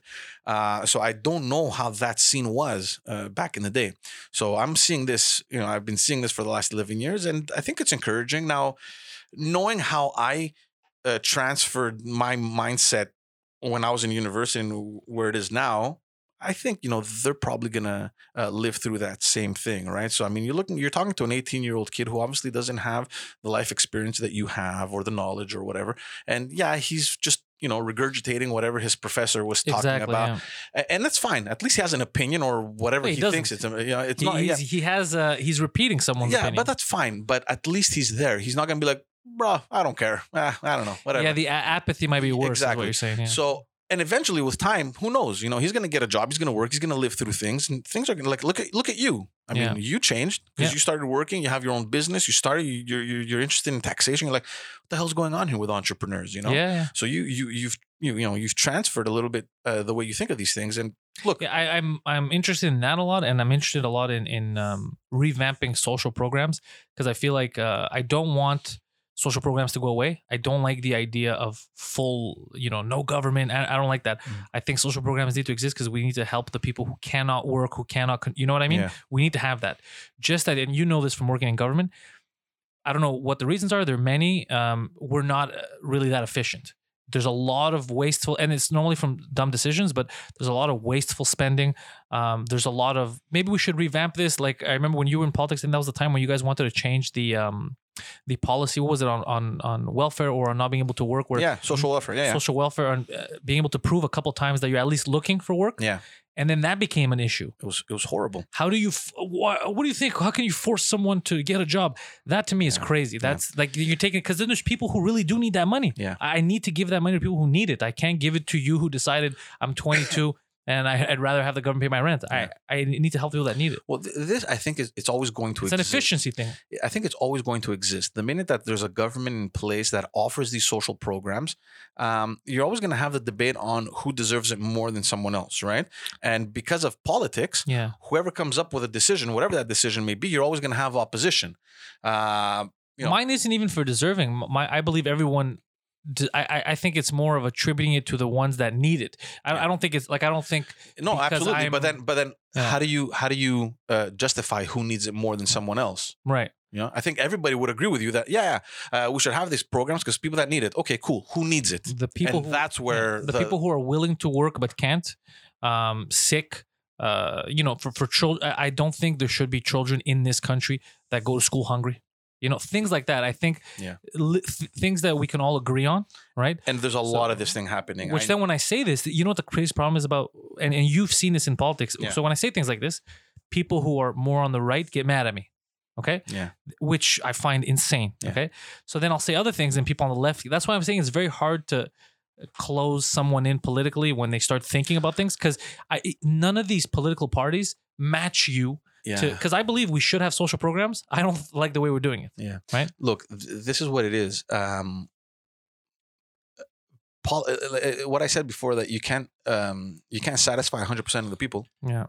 and you're never gonna get someone to agree with you 100 percent. Never. Yeah. Uh, or this, you know, I mean, uh, you oh, I could get them to disagree with me 100. percent Trust me, I'm look, good at that. there, there, there's a middle ground that you're gonna find, and this is what I loved about politics because even within your own uh, party, there's uh, Debates. there's debates, Yeah. right? And there's uh, opposing ideas, and uh, at the end of the day, you have to make, you know, you have to decide, and even there, I mean, you're not gonna have everyone on your side, but you just have to jump on on board and say, look, this is what we decided, then let's go with it, right? Um, you know, the the results that it has uh, varies, but at the same time, uh, you know, trying to find that perfect system, I think it's impossible. do you think we're in Canada? This Yeah. is just for you since you know this. You think government's gone a little too big? Like I, I'm a little. I don't like the fact that you know Stats Canada was able to go into a Canadian bank account, see that information. Yeah. I I, I respect privacy. Mhm. Um, I don't like the fact that the government, because the government is supposed to be a branch that's working for the people. Yeah. The boss is supposed to be you, Mhm. and the government is supposed to be kind of your employee Mhm. as a as a citizen. And something changed in the last 50, 60 years, and it turned the other way. People are scared of the government. The government is in charge, and you're just here working, and they'll take some of your wages. Which the shift happened. It's a little crazy to me. And the fact that the government could go out there and say things like when, you know, Stats Canada, when Trudeau wanted to give them the rights to look at, at people's bank accounts, see how Mhm. much they make and all that. Yeah. I think that should have been, people should have gone crazy for that. Be like, whoa, wait a second. No, we don't give you that authority. We're going to decide what powers we want to give you. We do not, we need to respect a certain level of privacy and Yeah. respect of people, right? So things like that, do you feel like it's just that the government slowly, slowly is getting a little bit bigger, a little bit bigger? Because we might get to the point where our debates won't matter if we've worked ourselves into a corner where we don't have the same type of rights. Yeah look, I, I, I don't think so. I, I don't think so. Don't think I big? think I, I think that the more information that they get, uh, logically, right? The, Yeah. the the idea behind that is for them to um, to kind of come up with the best sort of policy uh, to give back to you know to to, to its people. Um, what they're well, look. What they're doing with this information, uh, and I understand that you know with the census and everything with uh, uh, uh, with uh, Stats Canada, but I think at the same time people aren't dumb, right? I mean, you're electing at the end of the day, like you said, you're the one that has, uh, you're you're the one holding the power. If you you're not, if you're not happy with something, do something about it, right? Uh, and for me, I mean, the last government that we had, economically, Quebec hasn't seen uh, better years, yeah, of course. and yet they lost the last election. Yeah. you understand? So for some reason, there's something that people thought, you know what, we don't like this. and they stood up for it, and you know they made their voices heard. So I, I don't know how to really answer that question. I, I I'm on the camp that let's just get the information so we can know what people want, right? and that way we'll we'll know what to to, to But, like, offer. But like the Stats Canada thing, if you remember, there was uproar. People did not want Yeah. their personal information to be exposed that way, and yet they still did it. That's what I mean by the government getting bigger. Is when they get to the point where they do what they did, where people say no, and they're like, "Nah, we're gonna do it." to me, it, it's crazy because even kids growing up now, they see government a different way. Even adults, adults think that oh, the government. There's you should never. If we're scared of the government, there's a problem. Yeah. There's a problem, and that's what's. ha- And it's not just here. I, the I states think the same there. thing. I, I don't think we're there to the point where we're afraid of the government. Um, like I mean, I've seen things uh, happen in politics that have me convinced that you know you're not in control of anything, buddy. You know what I mean? There's you know there's you can never take anything for granted. I think that we're lucky enough to be living in a in a country or in a province where literally the people still have. Uh, in this province, especially, I think people do have more control than than in others. It's the I same find thing across people Canada. are kind of uppity. it's the same thing across Canada. Uh, I just think that you know the, the the the public service in Quebec is huge. There's a huge, but like I mean, in terms of government spending, I don't like it. Yeah, you know, uh, and I agree with you there. I mean, there's ways to do things differently, and it's funny because uh, you know on the podcast I'm going to have uh, a friend of mine who you know Nectar. I don't know if you've met him, who works. Uh, he has a consulting firm, and uh, he basically.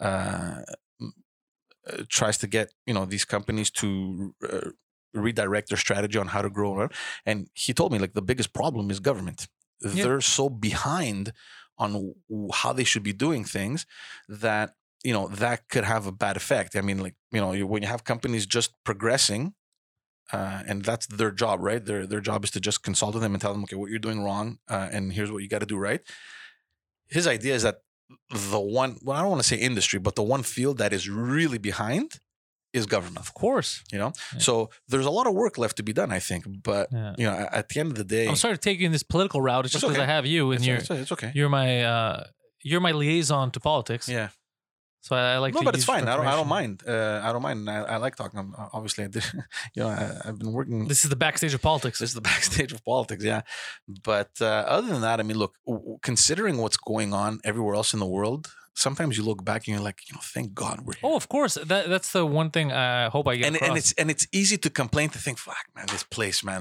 fuck these you know yeah, I'm complaining half of specifically. my half of my money gone. Yeah. You know, but then again, and you'll eventually notice this when you have kids, where you know you take them to daycare, and there's you know you're paying whatever six bucks a day. Good luck finding another province or another country that can offer that. You know, well, it better be six bucks a day if they're taking half your money, because you're looking at it in a weird way. You're looking at it in a weird way because, like I said, if let's say for healthcare, for example, right? Yeah. So we have. Well, it's not six. It's, it's more, You- more but you know what I mean. or whatever. Yeah. Like if you're telling me right now that I'm gonna take like I'm supposed to make 50 bucks an hour, but I'll keep 25 and it'll cost me, I don't know, twenty dollars for daycare. Yeah. And I'm left with five.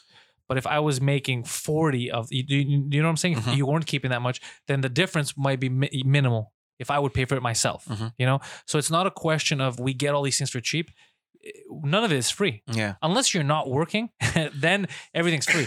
But if you're working, you're but, that, paying but, for but everything. that's also the biggest misconception I think. In uh, you know, I don't want to uh, forget about Canada because you know that everything's free. exactly. Yeah. Nothing is free. Nothing is free. That's what I keep telling people. You know what I mean? So the challenge I think that government has is that when you know, for example, in Quebec, when you have a hundred billion dollar budget to make your year, and out of that hundred billion uh, dollar budget, you have close to half of it going to the health system. Right. And then you know that year after year, there's new technology, there's new equipment, there's all these things happening that you're money, gonna, man. you know, you're gonna have to keep updating these things, and the costs are obviously gonna start going up. And people don't understand that. People are like, yeah, free Medicare, let's do it. Yeah, but you know, Can I someone has to my pay idea? the yeah. Can I tell you my idea? You tell me if you think it's if it makes sense or Yeah. if it's stupid. Uh, I think that we need to open up a bit, and we've already done in Quebec. Open up the the window for privatized healthcare. Yeah. Um, not fully, because you know we still have the It exists, though. System. It exists. you yeah, said, yeah. No, now we start to have that half and half, but it should get a little bit. And again, this is where I go back to the taxation thing. So I believe that there should be a way where you could kind of work out the system where maybe if the taxation was a little bit less and I would spend that difference on paying for healthcare, let's say insurance, Mm-hmm. Yeah. right, my own personal insurance, Yeah. take a strain off the public sector. When I need to, because I have sh- insurance, I could go to the private sector. I'm already paying for insurance from that, the Yeah. difference.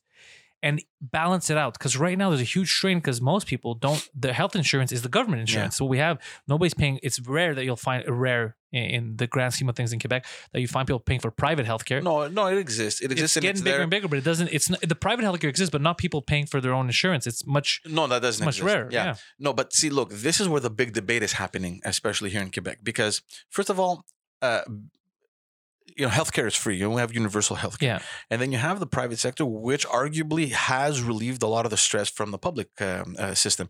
And the big debate is if there's money being invested in the private sector, uh, then the public sector is gonna it's just gonna crumble, crumble to the to the point where, uh, in the sense that people might have to wait eight hours for no, a headache not only that is that your good doctor he's gonna wake up one one morning and say wait a minute why am i here and i'm not in that hospital where Right. i'll be paid much more so if that transition happens then your poor citizen that can afford the private sector is going to go to the public uh, hospital or the, what kind of service is he going to get? Right You well right now you know that the service isn't great in the public sector. You know like if we're being honest it's not the hospital you mean? yeah it's it's hit or miss. Look I, i've seen good things and i've seen bad Yeah. things you know what i mean? Uh, and i don't want to name the hospitals no no, here, no yeah but it's, it's not about slandering a hospital. no no exactly. Because they are working with the budgets and the restraints that they have exactly. and it's not easy. But there are some hospitals that are managing these funds spectacularly to the point where the you you walk in the hospital, you're like, wow, you know, I, I, I in the west? In the west island? no, not in the West Island,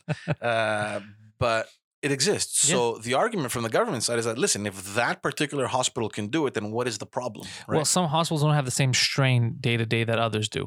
Like if you go to like the Jewish, I think, but uh, the Jewish General, uh, I think, does a That's the one that I was referring to. yeah. For me, it's like the, the top hospital. yeah, It's the best. it does So- a great job. Yeah, and they cover one of the biggest areas. Yeah. So uh, you know, at some they're point, very efficient. Of course. But Yeah. so how are they doing it and the other ones aren't? And they have uh, much bigger traffic in in you know in that hospital than I don't know in the West Island. But they also have a lot of. It's not just government funding. They have a lot of people that Of donate. course, wing. Of course, They have. of course. They're they're because if you're talking, I've been to the private one on uh, Rockland. Yeah. and I've only been there once. I, and I was sh- like the the money was obviously was a was a lot of money. Like Mhm. it was five hundred bucks just to go see somebody Yeah. once, but The results are boom, right instant Yeah. and i've never seen anything like that in terms of hospitals so i do think that you need to kind of incentivize that but like, like i said i want to keep an open window because I, you, I need people that can't afford it to get the same help we, we live in a country where we could do that we It- have it- to do look, that. it's a very difficult balance, right? act, yeah Um, and you know, you you th- that same debate happens between public and private schools, and why should Yeah. the government be funding a portion of the private sector? Um, you know, but the health se- the the health sector is much more delicate. and much more important I think so, but it's it's delicate in the sense where if you have public funds going into the private sector, then the argument of universal healthcare is, Is mute. i- exactly. i don't agree with that i don't i don't And that's where you have the federal guys coming in and saying, Yeah. "Hmm, wait a second. And even though uh, health is a provincial jurisdiction, uh, Yeah. because you're in Canada and you know we have health, uh, you know, universal healthcare, they come in and step on your toes and say, "Wait a minute, you can't do that because we have universal healthcare. So what are you doing? Why are you transferring the funds that we're giving you to the private sector when it should be going to uh, why do that because i don't agree with that they should do that i believe especially because the p- private sector i see it as a business Yeah. so an efficient business right grows it has its own expenses i maybe in forms of a tax cut to help them grow that's a different story but to actually allocate medical funds to the private sector the way we're set up government wise the fact that we're supposed to have univ- that to me you- you're correct is uh, ludicrous Yeah. It's a little crazy Well, look, there there was there were, uh, and I could be wrong, but um, there were efforts to kind of uh, support the private sector because they were relieving the public sector. So some surgeries Okay, they yeah. were taken up by the public uh, by the private sectors. Um, you know, uh, in the last four years, they they did the um, the super clinics, which basically, you know, it's owned privately, uh, but it's a consortium of. Uh, you know, oh five are they owned privately the super the super hospital not the super hospital. They're they're super clinics. So basically, you ha- there's there's a bunch of criteria that you need to, to, to, to have to qualify, and the government comes in and they they they they they support you more on an administrative level, right?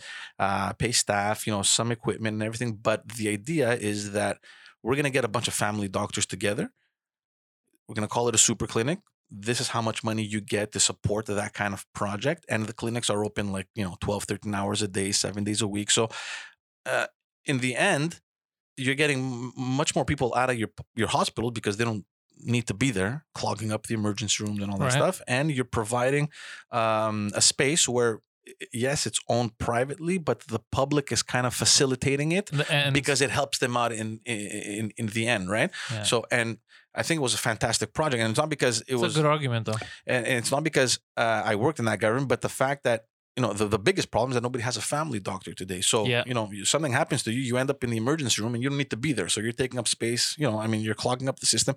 So the fact that these clinics existed, where you can just walk in at no appointment, be seen by a doctor, and automatically acquire a family doctor. So, you know, for, That's so for- amazing. Yeah. it's amazing. So, so there's these kind of programs and these strategies that you know why not support that, right? Uh, because at the end you're benefiting. You're benefiting. That there's you a know? very good argument. Those are, that's a good example. So there's stuff like this. Um, but you know, look, politics come comes into play, and you know, that's the bad thing. I like that I've always hated about politics because I I've never been like a super partisan guy where yeah, who gives a shit? you know what I mean? I, I just want the right thing to be done, and you know, Exactly. so you should be able to acknowledge the good things that people have done, and obviously the bad things. Well, you you know you profit from that to kind of bash your your opponents. You know? Oh, in politics, you mean? yeah, yeah, yeah. I don't know. What Because this no, because the citizen doesn't give a fuck. Like I don't care who screwed up. I care about you fixing it. You, you know what I mean? Like Yeah. as a citizen, Yeah. sometimes you'll you'll you'll see people that are very partisan and they'll just be like, oh, they're they're bad, they're they're criminals or whatever. yeah, But I don't care. Even now, what's happening with the government, uh, fix it. Yeah. And uh, what's happening with Trudeau now, that whole uh, scandal or this and that, there, I don't think there's another leader that could have been in power that would have done anything differently. no. And I love to make fun of Trudeau, but how can you have done something differently? Well, look, see, this is the situation. This particular. how can you have done something differently? This is like uh, what's it called? Um, uh, whatever. I'm trying to think of an expression, but it's not coming. But um, whatever, you, whatever he would have done in this situation, and we're talking about the SNC Lavalin thing, um, you would have been slammed anyway. You would have been, yeah. You sit back and you watch this company close its headquarters and lose whatever nine thousand jobs Yep. or four thousand in Quebec alone. You're getting destroyed Yep. and it's an election year for you, by the way. Um, you try to get involved to try to save the situation, and they're yelling obstruction of justice. You Which know what I mean? he, he, here's what's crazy is uh my buddy he's a comedian Abba from Abba and Preach they have a big YouTube channel. He said the best thing about this. He goes because what he did is technically wrong to obstruct justice, but he said but he, he, was using the dark. Uh, he goes he was using the dark side of the force to do good, which is true. And you're like fuck, can you?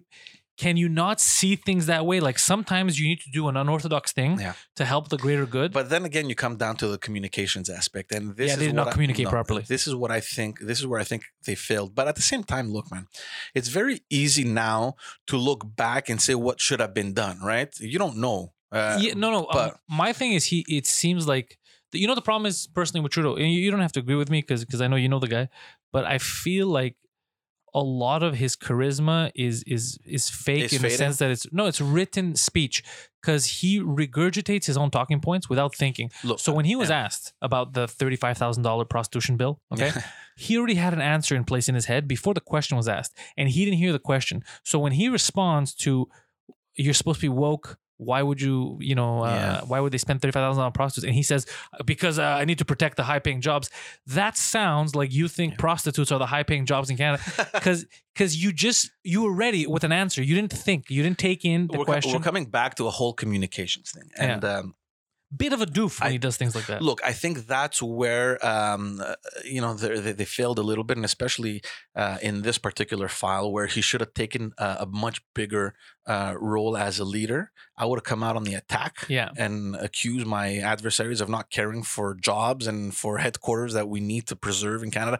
Um, you know, trying to hide the information because you think it's just going to disappear. yeah. And- That's but the that, but that's a very common reflex, right, in politics because you know the window is whatever, not even twenty four hours. It goes in the media, uh, your six o'clock news or your eleven o'clock news, and you're, you're placing the bet that by tomorrow it's gone. It's, Yeah. you know, or in two days, Yeah, nobody was even going to think about that. There's other things coming up, but this was so big to the point where you know you had cabinet ministers resigning, and it was just a big mess.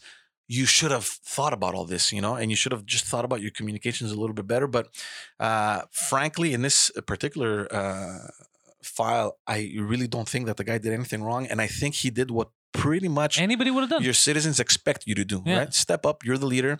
Uh, we're about to lose nine thousand jobs. Yeah. Uh, get involved. Of course, respect the law. right? But yeah, Uh, you know, they're in court, but there's provisions in the law that allow for your attorney in- your general involvement. to uh, to to come in and say, look, this is a public policy issue, and we need to protect it. Uh, and the company and its employees cannot be. Uh, you know, they, they can't take the fall for something that the top execs did whatever number of years ago Yeah, and who are in the process of being accused or you know they're they're you know they're waiting to for, for their court hearing extradited to Guantanamo. you know so and, and I, I agree with you. I, I agree 100. percent Like I said, I I, I like to. I don't believe but in it, this whole it's it, it all comes down to communications it could have been managed i think much much better but then again look you if know he was it- smart, they would have hired me. I would have wrote the speech. yeah but again i think that it's also a little bit ridiculous to look back and say oh this is what you should have done now that we've seen how the situation has evolved right Yeah. So it's very it's very touchy, and you know, look, I, for me, honestly, this is one of the nicest parts about my job because uh, this is what I loved about politics. Okay, how do we react? Embarrassing Trudeau. no, no, not embarrassing, true, but whatever the situation is, okay, how do we react? How do we, you know, uh, How do we spin this? It's a big word in politics. you Yeah, know? how do we spin. spin Oh, yeah. this? You know, Well, he could have easily been like, he could have just went on that type of like, what do you mean? You tell me you don't like prostitutes? And then have him everyone raise his arms. fair uh, treatment. Just have him raise his arms inside Parliament and be like, who here doesn't like prostitutes? And then see how that goes. oh my god! But you know, I mean, All right, let's get back on track because I feel like I've derailed you no, no, but yeah, for my own uh, personal political game. No, no, but I follow you, man, and you're you're very political as well. So I mean, I kind of expected that to kind of uh, draw a tangent like this. But um, tell me something. You you you were in Toronto recently. Something Yeah. about Netflix. Oh yeah. uh, So what was I doing in Toronto? So my buddy. Uh, so last year I also because I I forget a lot that happens in the year, but I met. Um, I don't know if you ever watched uh, this new Netflix show called Umbrella Academy. No. So my buddy Robert Sheehan is on that. I met him last year at uh, at the comedy club at the Comedy Nest. Okay. So essentially, what happened is he's he's an actor. He's he's in that new Peter Jackson film Mortal Engines. He was in Misfits. He's he's been acting for a while. And uh, Umbrella Academy just came out, and that's hu- it's huge. It's Oh, like yeah? Netflix's Okay. yeah biggest show. It's a superhero show, um, and he has a really good part in that. So he's one of the main heroes. And uh, so I met him last year at a comedy club. Again, it's one of those things of just time and, and chance, I guess. Uh, he approached me after a show and he, he has a thick Irish accent and he told me how much he liked my set and he hated everyone else on stage. So I laughed at that. Uh, and then I realized that I knew his face. I was like, don't I know you from somewhere? You know, don't I know you from Misfits? So we started, we got talking. Um, he was going back to Toronto the day after to continue shooting the Umbrella Academy. But I think Mary J. Blige was like a couple of days late. So he had a day off. So he Mhm. came to Montreal to experience it. And I told him, too bad you're leaving. If I knew you were around for longer, I would have brought you on my podcast. And then he's like, Oh, you have a podcast, Pantelis? I was like, Yeah. He's like, Fuck it, let's do it now. So we went like two in the morning, grabbed some beers, opened up the studio, and started recording. And then I got that on, on, on tape. It was a good podcast at the time. Um, and I didn't think much of it. You know, we kept in contact, we were talking. Then he approached me about uh, one of my jokes that I said on stage and to maybe write a show about that. Mhm. And but we didn't we didn't speak about it for a while. He was busy, I was busy, we are doing our own thing. Then this comes out, Umbrella Academy comes out, it's huge. Uh, but before it came out, he invited me to go to the premiere in Toronto to meet with him and uh, you know watch the premiere of the show a day before it comes out for everyone on Netflix. And the goal was when he contacted me to go down there and we start writing because now he's serious about making that show based on that joke. Mhm. But what ended up happening is when I went down there, we did the premiere. We saw that it's fucking, it was fantastic. Um, and then we went out, we hung out, we spent the rest of the weekend just putting down our ideas for the show. The show evolved from what started as my joke to something so crazy and wacky but hilarious, right? So now I'm in the process of writing that. Uh, and we don't like. I, I know that he wants, you know, we write it and we'll get Netflix to do it, and we do it. I don't know where it's gonna end up or when it's gonna happen because the problem with these things is it could take time. Yeah. I could be done in a year Mhm. when I'm because I'm super busy too. Um, but the point is that's another fantastic thing that I'm working on right now, and, and I like putting my my writing chops, Yeah. and I like writing for someone else because I know the way he talks and the way he acts, right? So I'm writing his character specifically for him. So this is, know? this is a complete different show that has nothing to do with the umbrella. nothing, good- nothing to do at all. Just he he liked one of my jokes. He thought it would be uh, good to make a show based on that. Yeah. And then as we're writing, you know, we make he he makes me laugh, I make him laugh, and little jokes come out of it, and we're like, no, fuck it, let's go this route, let's go this route, and it turned like when it all comes out and you see the show and you see where it started from, there's no way you can make that connection. It's completely different. Yeah. That's fantastic, man. Yeah. Honestly, the fact that uh, that you've evolved, and again, this is going back to what we are saying. You know, people think that what's going on, man? It's like you just appeared on the scene, and finally all these things are happening. I mean, there's so much work involved work, behind man. the scenes, man. Uh, There's me- so much yelling about politics in between that. that's that's okay. if if if it can inspire you to grow, then you know blame blame it on the politics. Yeah. Uh, tell me a little bit about your process. I mean, how do you um, how do you go through? How do you write your stuff? Uh, a lot of your comedy, I and you mentioned it before, is is very personal. It's very um, you know anecdotal. Um, is this the the realm of comedy that you that, that you're most comfortable in? I mean, do you see yourself doing something else? Um, Yeah. Um, I don't know. It's weird because writing. You, here's the thing: is getting um living is just getting the stories right. Just my life and talking about people I grew up with or things I that's go like through. your main inspiration, basically, just observing. but turning that into a joke on stage that's that's the the issue Mhm. that's the creative process so a lot of funny things happen to everyone every Mhm. day to translate that to a joke that works with a hidden punchline you know you have the setup and then you sneak in a punchline maybe you add a tag that's where the skill comes in and that's also what drives you crazy because sometimes you have a really good story and you can't turn it into a good joke Mhm. and I had that with a joke of mine now that I've been trying to do for six months, a certain joke that is a great story, a real life story, but I couldn't for the life of me get it to work on stage. Yeah, And then the last month, I finally got the pieces together. yeah, I finally get to work on stage. Yeah. And every time I've been doing it now, the last four weeks, uh, change little things and Yeah. it works better. And it works. Yeah. Oh, now it didn't work as good, so I got to put this back in. And that little tweaking and that little that process of it is, uh, it's frustrating, but so rewarding when it works yeah, like when you see all your hard work on a joke because that's what a, a joke is i think if i was a restaurant owner it would be a meal it Yeah. would be you know that perfecting that meal Yeah. you know the only shitty thing is that once i perfect that full hour and i record it i have to get rid of that amazing food and start fresh I was going to ask you about that because Yeah. you know there's been so much evolution, especially with social media. Everyone has a camera now, and Yeah. especially for you, it must suck that you know you work so hard on a bit, you perform it, it goes well, and then you're like, okay, everybody knows it now. yeah How much can I repeat it? You know, how, I mean? how, how much can i stretch this out so for me it's it's a problem now because uh, some of my strongest things i haven't gotten on tape yet but i've done a lot around so i want to at the end of the summer record uh, uh special or whatever the fuck you want to call Mhm. it but um uh, i think about an hour i want to do and get rid of everything do all that do everything i've been doing for the last two years that i haven't recorded uh, all my new stuff get it on tape and then start fresh again Mhm. uh, it's always motivating but I do have that issue when I go on stage.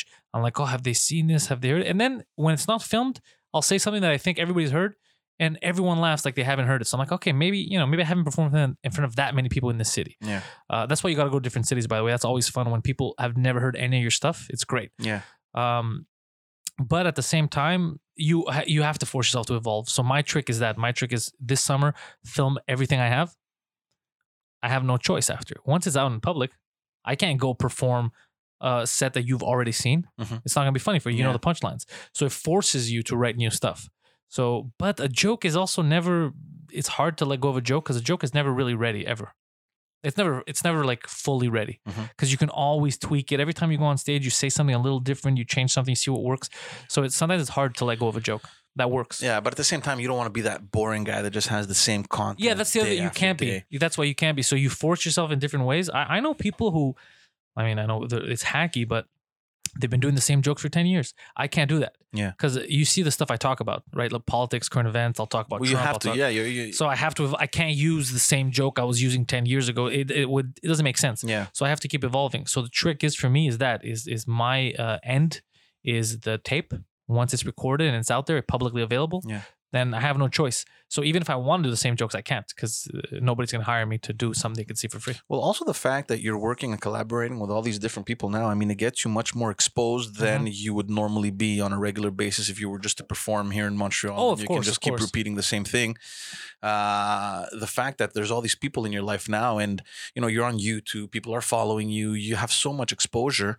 Uh, you you have no choice but Yeah. to um, uh, to keep growing, which is a good thing, I think. It's a good thing. It pushes you to do stuff that you didn't think you could do. I mean, like you see on YouTube, we started that news show with uh, Yeah, with Phil. with Phil last year, and it took a couple of months. Took now it's finally hitting its stride. Now we're getting uh, you know subscribers, views. It, but it took it took work. It took a lot of setup. It's consistency, also, right? I mean, uh, how many things have you started and then you're just you're like, ah, whatever, You know, let's move on. But and it's what you said about the podcasting. Yeah. People didn't know that behind th- where you are now. I mean, it was like 10 years of podcasting Yeah, they didn't know. for you to perfect, you know, your your your your comfort zone and the way you speak and you know how to, you know, come in and out of the topics and everything. I mean, it, it, it's an art form, I think. And I And it's a had skill. someone. It's funny that you bring that up. Someone that we both know actually, but uh, I had a conversation with her at uh, at a cafe, probably uh, the summer of 2017, I want to say, and she was kind of almost grilling me on podcasting, Mm. like, well, "What a waste of time! What are you doing? What's this? And what's the point?" And I was trying to explain to her, like, "No, no, it's you know, it's monetized, and you know, there's this and there's ads, and it's like, but how can that even work? And what is pod? And and kind of trying to tell me that I'm a bit of an idiot for doing it, but Yeah. not in those words. And I was a little taken aback. I go, but I'm explaining to her that there's money in this, that Yeah. there's it, but they, they, she just wouldn't listen. And then not a year goes by. It was about six, seven months where like two drink minimum picked up and all Yeah. that. And it was like one of the first people that I wanted to see and be like, you see, stupid, you just got to work at it. You just have to put the elbow grease in. Nothing works out in the beginning. Like you have to, everything, there's work in everything, or even a marriage, you, you don't just sit there and it works, right? No. You got to work at Yeah. it. You got to make sacrifices. So everything, you put in the work, you reap the rewards. Unless the government comes in and takes half of those rewards. But here, but here's here's what I enjoy uh, about you, particularly, the fact that obviously you're doing what you love, um, and you've created, you know, podcast, uh, all these series and everything, and it and it's what we were saying before. It, it feels like the flow is so natural because it's you know you're in your element, and you're just doing what you love, and you know people are watching and they're like, this guy's just having the the time of his life, right? But behind the scenes, there's this whole thing happening where you know we got to think about monetization. We got to think, okay, exposure. What's next? Who do we collaborate with? Yeah. Uh, how can we tap onto that clientele? And who, you know, I mean, there's so many things. there's the business mind. I mean, people don't know, but already just for two drink minimum, I already, me and Mike already have. There's stuff that we're already working on for the next couple of months that people don't know about. Yeah. Um, even little things like graphics, for example. There's new graphics to the show that I have. I created.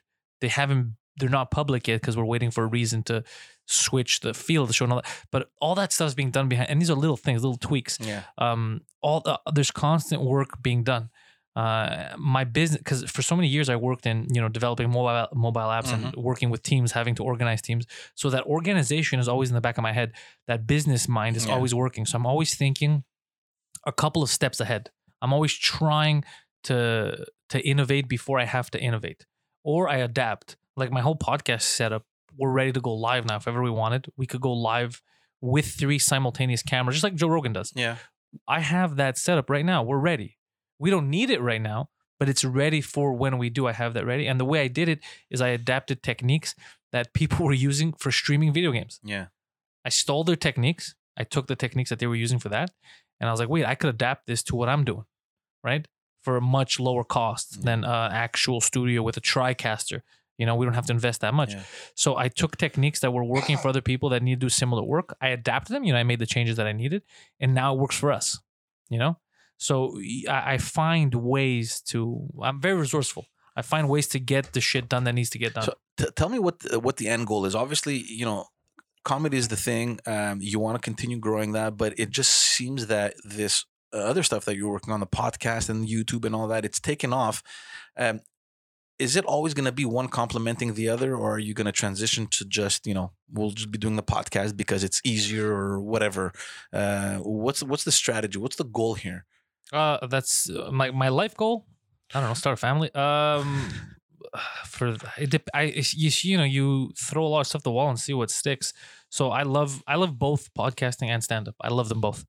Um, different kinds of love. You know, like in like women in your life. You know, you meet different women along the way, and you love them all differently. Um, so it, that but that's what it is. It, it really is that. It, it's a different type of love. So I think stand up is kind of my natural in, in a sense love because it's that easy go up there and execute just talk and see you know? But podcasting I, it kind of has that feel too. I have that same i just don't get the instant reaction. Or that that's the one thing about stand up that makes it addictive is if something works if something's funny you know right away. Yeah. it's not the same with podcasting. Uh, you say stuff in podcasting that you don't even realize is going to be controversial. Mhm. and then a day later uh, you have to explain yourself on Twitter. so it's, it's true. It's just how it is. So that that delay makes it feel different, but they're, they're kind of in in the same vein of you sharing yourself with the public. Yeah. uh, just that that instant. But but I'd like to be able to do both now with the whole writing. So, uh, you know, I'm writing, um, I'm writing for comics, uh, for comedians, right? Uh, people that don't even know I'm writing for other shows. Um, so there's a lot of stuff. Like I had my, my buddy called me the other day. Um, you know, Milton. Yeah. How's he doing? He's doing well. He he, he lives in the states now, but something funny happened with him. So uh, we were just talking comedy on the phone, and he mentioned how, oh, you know who I find funny, who I really like. He's like that Steven Crowder guy. He's like that guy is really funny. I go, oh yeah, you've been watching him. You find him really funny. He's like, yeah, I find his stuff funny. I go, yeah, that's because you find me funny. I. I'm the one writing. I write that Yeah. shit. But it was just so it was such a funny moment, uh, just to have him being like, yeah, you you do still have the same sense of humor because you're you're talking to the guy that you didn't know Yeah. was on that show, was writing on Yeah. that show when you were talking to him. So I, I like that little uh, element of surprise. Plus, I have my other friends that like Abba and Preach. We're doing a lot of sketches now, so I get to exercise uh, and a lot of different passions that I have. I don't like acting, Mhm. but I do it because I have to. But uh, you know, like for sketches and things like that, Yeah. I don't. You know how people are like, "Oh, I love acting," and the met like my buddy Robert Sheehan loves acting. He understands it. He has a method to it. Mhm. He's he's uh, he's something else. He's you could write a you could have a documentary just on the way he thinks and the way he sees acting. Yeah. And I respect that because that's how I see comedy. Yeah. But for acting, what like I never had a dream of being famous. I don't care about fame, so I don't care about being in front of the camera. I care about being happy. I, if I could live doing something that makes me happy, which is what I'm doing now, Mhm. then I've won at life. You know, I'm victorious. So I think if your goal is something that makes you happy, and it's not to make other people happy in in, in contrast to making people happy by default because you're happy. Yeah. So stand up, that's what it is. I'm happy because you're happy, and I'm happy, and we're laughing, we're sharing a good moment. I love it. And you're feeding off each other also. Yeah, but it's not about being because a lot of people ask me this about fame and stuff. Like I'm, I'm not famous now. I don't think I'm gonna be, and you know, famous in in a grand sense. I don't think I'm gonna be famous because I don't search for it and I don't want it. I don't. I, I would never want to be. A le- like people see you and they stop you in the street and they that there's that's not a way to live. Like I love my life. I like being able to go to the cafe. Yeah. People yell at me. People are comfortable telling me to go fuck myself. I love that. I don't want to lose that. You know, I love that. I never. Yeah. But uh, just to go back into the into the comedy um, uh, scene, how often does it happen? Where I mean, you're obviously much more comfortable now on scene than you were when Are you you asking starting. if I bomb? Have you ever? Oh, of course. I bombed last week. Yeah. Yeah. Well, everybody bombed. It was a shit show. But um, so I knew going in, like, uh, so I was headlining. I I was the last one. So I got to see impending doom. I got to see all my friends bomb before me and know that I'm going to bomb. This is what I'm walking into right and, now. and and them telling me and them laughing because they're like, and you're you're closing, so you have to do more time than we do. So have fun, buddy. So you know, um, so yeah, you bomb, but there's different. Most of the time, you bomb because of you. Like people who blame the audience all the time. It's it's it's not. More than half the time, it's you. Like it's rare that it's the audience. Like a lot of times, you. But it does happen. I, I have been like the one on Saturday. The audience did not look like they wanted to be there. They didn't laugh at anyone. It- it's as if we forced them to be well, there. Well, it's kind of strange that every single comic that went before Yeah. you kind of bombed, and then you're like, "Come on, the, the so the guy that put on that show, he was even like, "Oh, it happens like once every what?" Because they put that show on, I think once a month or something. It's like it happens once in a while where we get these people that come in. I guess they're coming in for the food. They don't know their stand. Like I don't know what the fuck it is. Mm-hmm. So then I got it. What I did is I got into an argument with some people in the front because it was because my jokes weren't hitting. They didn't want to listen to jokes. Yeah. So there was these girls from San Francisco. And uh, they were super, super uh, anti-Trump and this and that. So Yeah. I figured I'd play on that. yeah." So I started complimenting Trump, knowing it'll bother them, and they started to freak out. He's a racist. He's. I go, come on. He got you guys did the women's march. He got you guys all out of the kitchen. He got you walking. Got you some fresh air. He did good. So just things that I knew would bother them, right? Yeah. So and then that made the comedians laugh. That made other people laugh because they saw what I was doing. They're like, he's saying things to bother you. It's not. He doesn't believe what he's, he's saying things just to bother you. How often So- does it happen that you need to adapt that way because you know your stuff is either not connecting with people or well, I don't want to say that your material sucks, but Yeah. you know, sometimes like you yeah, said, I mean, sometimes it's yeah, your material could suck, or your material could suck for a room. So I've been very, very lucky that I think the advantage of talking about yourself and talking about your life is that the material's rarely the problem. Like I'll, I'll I don't know, unless I'm talking to a room full of Japanese people that don't speak English. yeah. But in general, people understand what I'm saying. So they're like, oh, I feel what he like. I haven't had that exact scenario, but I have friends like that. I know what he means. So I don't have that much trouble connecting with people. Though it does happen sometimes that people that don't get irony or don't get sarcasm, Yeah. it goes over their head. And those kind of people I'll lose. But in general, no, I have I have good time. I have good sets. Like, in, like I'm not gonna lie and be like, oh, I have trouble. I'm bombing. It's not true. I I have a lot of fun on stage. People people like to laugh with me, but uh, I do get those people that they'll meet me after the show and they'll say things that I think are insane. They'll be like, so you're misogynistic or you're racist? And like, wow, you understood nothing of what I just said. Like overanalyzing. They Dude, it's over- a joke, you they- know. Just dude it's a joke and not just as a joke if you listen to you have to understand that when i make fun of something it might not be like there's sarcasm in a lot of stuff i say and i do it on purpose like uh, uh, whether one guy came to tell me about how i should be nicer to my nephew because i was making fun of my nephew on stage. Yeah. and i was saying what kind of garbage kid he was. And then i let him know that like i'm the best on like i love these you know? Yeah. but it's a joke. Yeah. it's it's a joke. It's about parenting. It's a, you know it's It's crazy how people understand, and it's funny that you're working with Mike Ward because everyone that knows him knows how controversial um, it got. but they overdo it with him and Yeah. not just with that case in specific that he's he had to go to the human rights tribunal which is ridiculous in itself but in when we did the joe rogan experience Mhm. listen to listen to how crazy the quebec media is so joe rogan experience just so we're all on the same page joe rogan he has the biggest show on the planet it's the biggest podcast on the planet okay it's a huge deal the first Montreal comedian to be on there was me. The first comedian from Quebec City to be on there was Mike Ward. Okay. Instead of us celebrating that, what happens? We're out of the studio. We're out of Joe Rogan's studio for 10 minutes. The phones are ablaze. All the papers are picking up. Mike Ward supports the Hells Angels. Oh, he yeah, says yeah, they're yeah. great guys. so I I get a message from my cousin a day later in Alberta, a photo of one of their newspapers, National Post, wherever they get there, with Joe Rogan, Mike Ward, and me like this in the background that says, you know, Mike Ward went on Joe Rogan and supports the hell. Like, what were they talking about? That was one story Yeah. where he talked about when people looked out for him that he didn't know. Um, in a f- what was that three four hour uh, interview? Yeah. Come on, guys, like that's insane. Instead of acknowledging what just happened, which is insane that that kid from Parkex, Mike Ward, went down and were on Joe Rogan. Yeah. Never acknowledging that how big that is. Just saying this guy loves the Hell's Angels. He says they're good people. It's it's insane. It's insane. Yeah. So It's but he doesn't take it the way he would have before. Now it's all like because he went through a tough time. well, for sure. I mean, after everything that hap- that happened to him, you obviously take a hit, right? I mean, uh, uh, He was depressed. He's talked. He's spoken about this before. It, was a very bad. Um, it was a very bad time that he had. He's spoken about it on the show too, and I'm going to interview him on my uh, podcast soon just to get all the details so people out there know what went on during Yeah. that time. But it, it wasn't. It wasn't easy for him. It was very bad. People were sending him death threats. People wanted to kill him. It wasn't what people think. Um, so now though, the good thing is that's why I like being around Mike because I think I, I I think he gets some of that Parkex Greek energy of fuck him. yeah. I think that that rubs off on him a bit because it's just how we feel now. We're like, fuck. They'll say if somebody wants to say bad things about you, they're gonna say them. yeah. If somebody wants to think something bad, if somebody wishes, they're gonna do it anyway. There's I can't change your mind. Like I'm I'm gonna do what I do. It's very it's very difficult though to create that hard shell Yeah. where these personal attacks will just bounce right off you, right? Uh, For me, it's easy. You know why? Yeah. Growing up, the worst things, that, the worst insults anybody ever gave me was my best friends. Like the people who were the meanest to me were my friends. It's just how we were, right? We were very. yeah.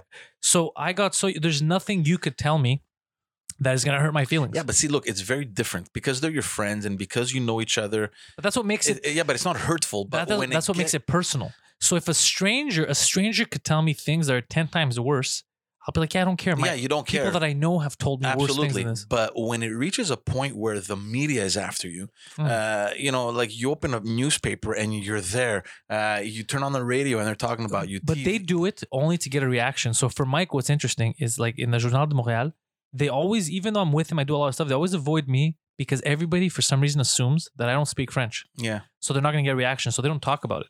Yeah, but there's nothing really that you've done. That no, no, but I mean, they, you, you know they I mean? don't. So, because I, always tell Mike, like, I don't care.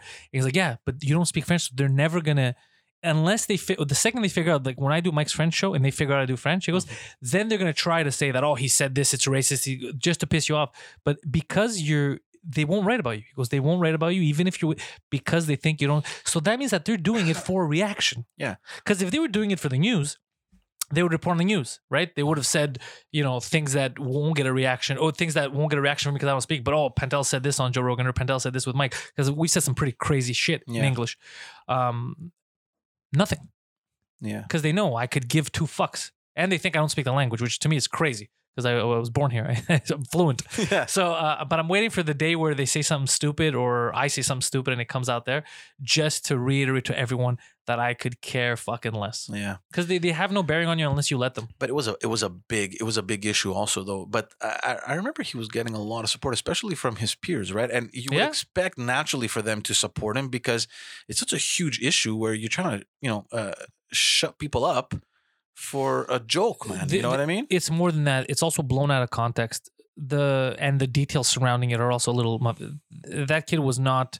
That kid got harassed by people because he says, "Oh, I got harassed by people." Yeah. He only got harassed by people after they went to sue Mike Ward and people, people that Mike didn't put up, but people who saw the case were like, "What? Human right? This is stupid." And then they attacked him online. When the joke came out, it was a joke on stage. It was a joke in a special. It came, it went Yeah. people didn't reach out to the kid for comment. Yeah. It was years later when his mother decided we could probably milk this, make some money. Yeah. And then the kid came out. And then once, so last summer he performs at the Rock Fest with his new shit song of I don't care. I don't care what they said about me. I'm a gangster. I don't give a fuck. And then now, as soon as the courts go back in in action, uh, I care deeply. I'm under a lot of depression. You know what I noticed that this kid's a fucker is a few months ago, right before he went, because you know he's in the Court of Appeals. Yeah. Right before he was saying all this stuff, I don't care, whatever. Uh, a few days before they went to court, he went on Twitter, started shitting on everyone in Quebec, this and that. So people attacked him. I even told him to go fuck himself. He deletes his account, he closes the account, and then goes to court and says, "Look what people tell me online." He shows the harassment, but he didn't show that the, he shit on everyone. He said, "I don't give a fuck about you people." He attacked everyone so he could get reactions online, Okay. and then go and say, "Look at what they're doing to me online." That's crazy. That's like punching you in the face and then showing a video of you choking me. What, whatever the case is, I, I just think that it's really stretched to a point where like it shouldn't have reached. No, it Yeah. shouldn't. It's it's complete lunacy. The, nowhere else in the world would this have. ha- Well, maybe other places. I mean, that's why the states. That's the one thing they have. The U.S. is the only country in the world that actually values and respects freedom of speech. Huge. People don't understand that. I need you to be allowed to tell me bad things. I need you to be allowed to criticize me. I- I need that, even if I don't like it. it we have to allow that discourse to take place. You got to be able to make fun of me. Everything up to the point of trying to get people to kill me. If you start saying we need to kill this person, that's the limit. Well, obviously, yeah. That's the limit. But anything before that, calling me stupid, making fun of me, ugly, or whatever, whether I like it or not, I need you to have that right because I need to have that right. I'm we need to all respect I'm that. curious to to know if there's any precedent on what's happening. I, I, No, he's going to set the precedent. Yeah. This is going to be. That's why he said, even though it cost so much and it, and it it was devastating at the time when it happened, um, he needs to see it through to the end because if he doesn't, it's going to set So very- many would have followed. So many would yeah. have. Yeah, uh, people. You saw that guy in Vancouver, uh, open micer, an open micer who made fun of two lesbians in the crowd. Oh yeah, yeah, yeah. Yeah, an open micer who's forced to pay. I don't know how many. He has no money. He's an open micer.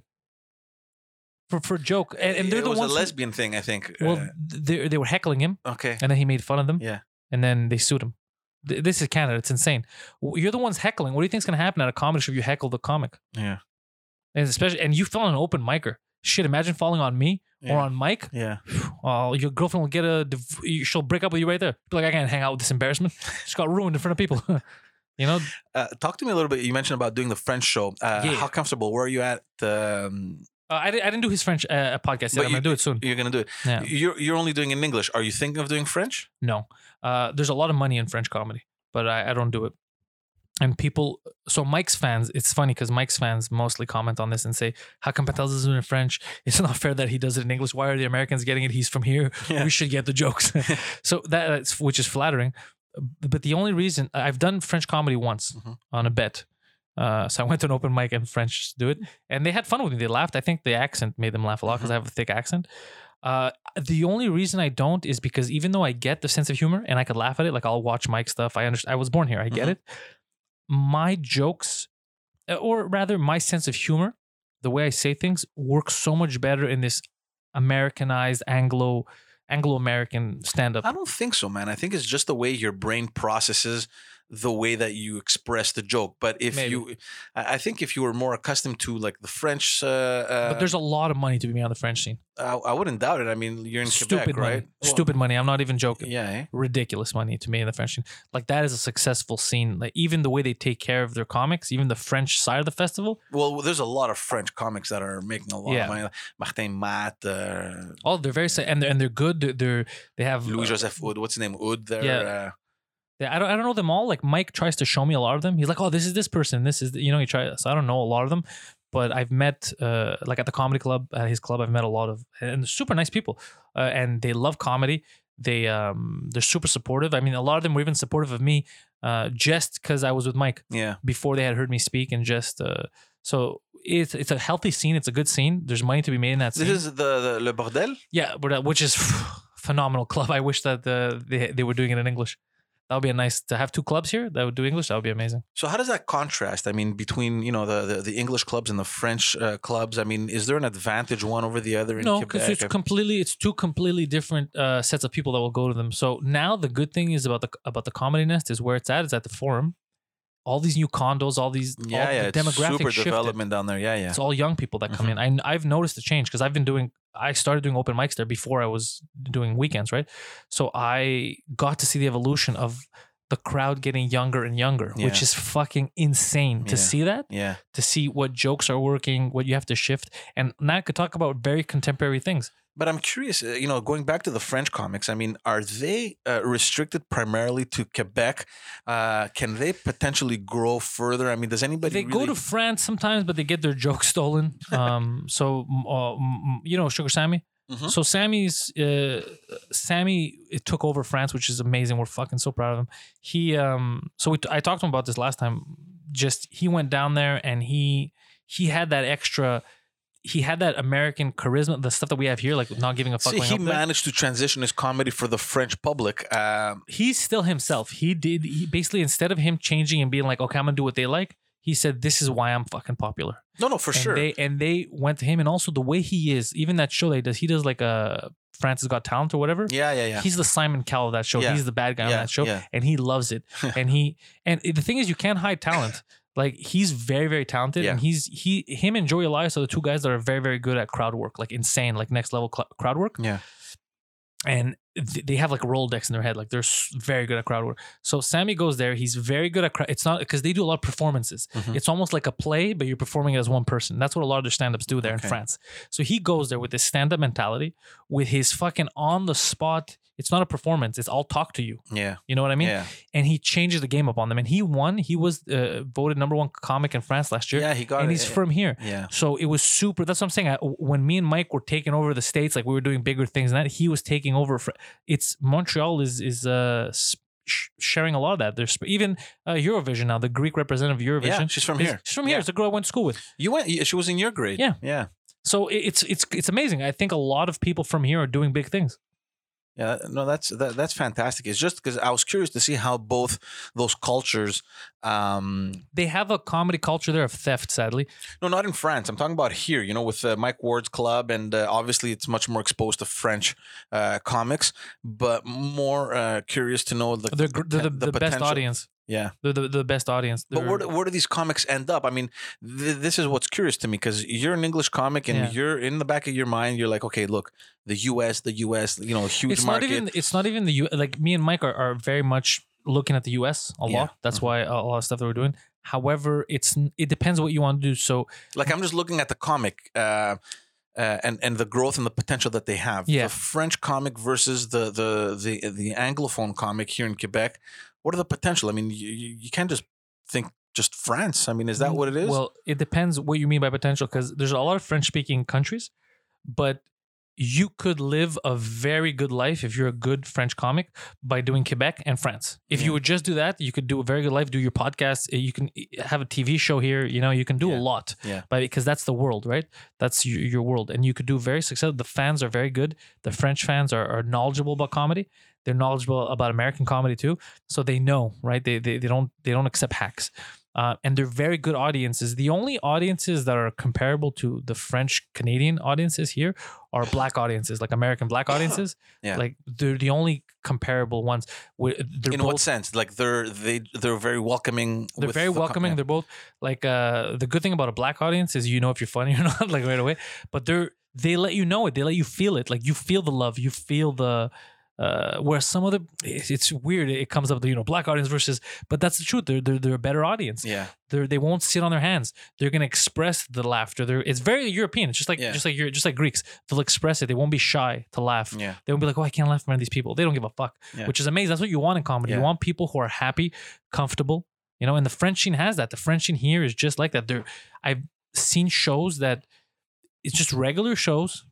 Comics go on to ten minutes, and the they're exploding with every comic. They're showing their love. They're showing their support. They get every joke. They wait for the. It's it's, And, it's and this challenge for you is not something that's interesting for you. You don't want to explore. You don't want to see how you can evolve in that kind of environment. Maybe someday, but I'm doing so much now at Yeah. once. It would be because if I do it, I want to do it properly. I don't want to just take my set, translate it, and do it. I, I want to do stuff specific for the French scene. Yeah. So if I do it some at some point, it'll be you know I'll have to pour my heart into it and really work hard at it. Right now, between two podcasts, uh, this just thing. Uh, writing for different comedians, writing for shows. Um, it's there's so much. There's so much to traveling.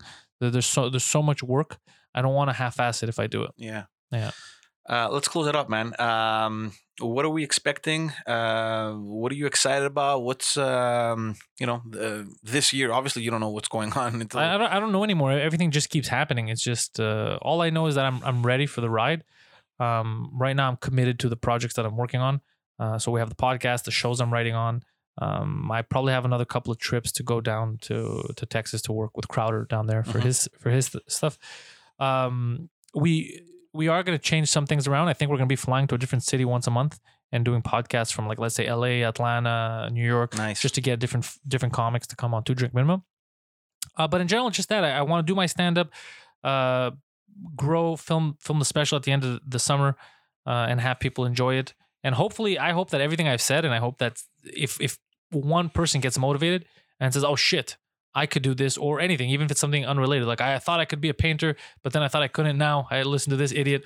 I could be a painter. I could do whatever. You know. I hope so. I hope I can motivate someone. Well, it's definitely something to look forward to, man. And uh, I- I'll be following you for sure. You know that I'm a big fan. I've always been. You're the biggest. Uh, uh, I'm I'm gonna continue to be a fan because uh, you're you're a funny guy, and uh, honestly, I'm I'm super excited to see that you're evolving, that you're growing, and th- good things are happening. Um, and I appreciate your time coming here. Thank you for having me, George. This is a great podcast. I can't wait to subscribe. You're you're, officially the first guy, I know it's amazing. Oh, why are they all women? eh? Are they all women? No, you're you're. I mean, I meant the first person. Oh, the uh, first, on the the- first people kind. Yeah, oh, yeah. nice. This is your episode one, man. Really? Yeah. I'm number one. You know the thing is, nobody could ever match up to this. They can, they could have better episodes, this is this but they're the never going to be number one. Exactly. This is the standard. I appreciate it, man. Thanks.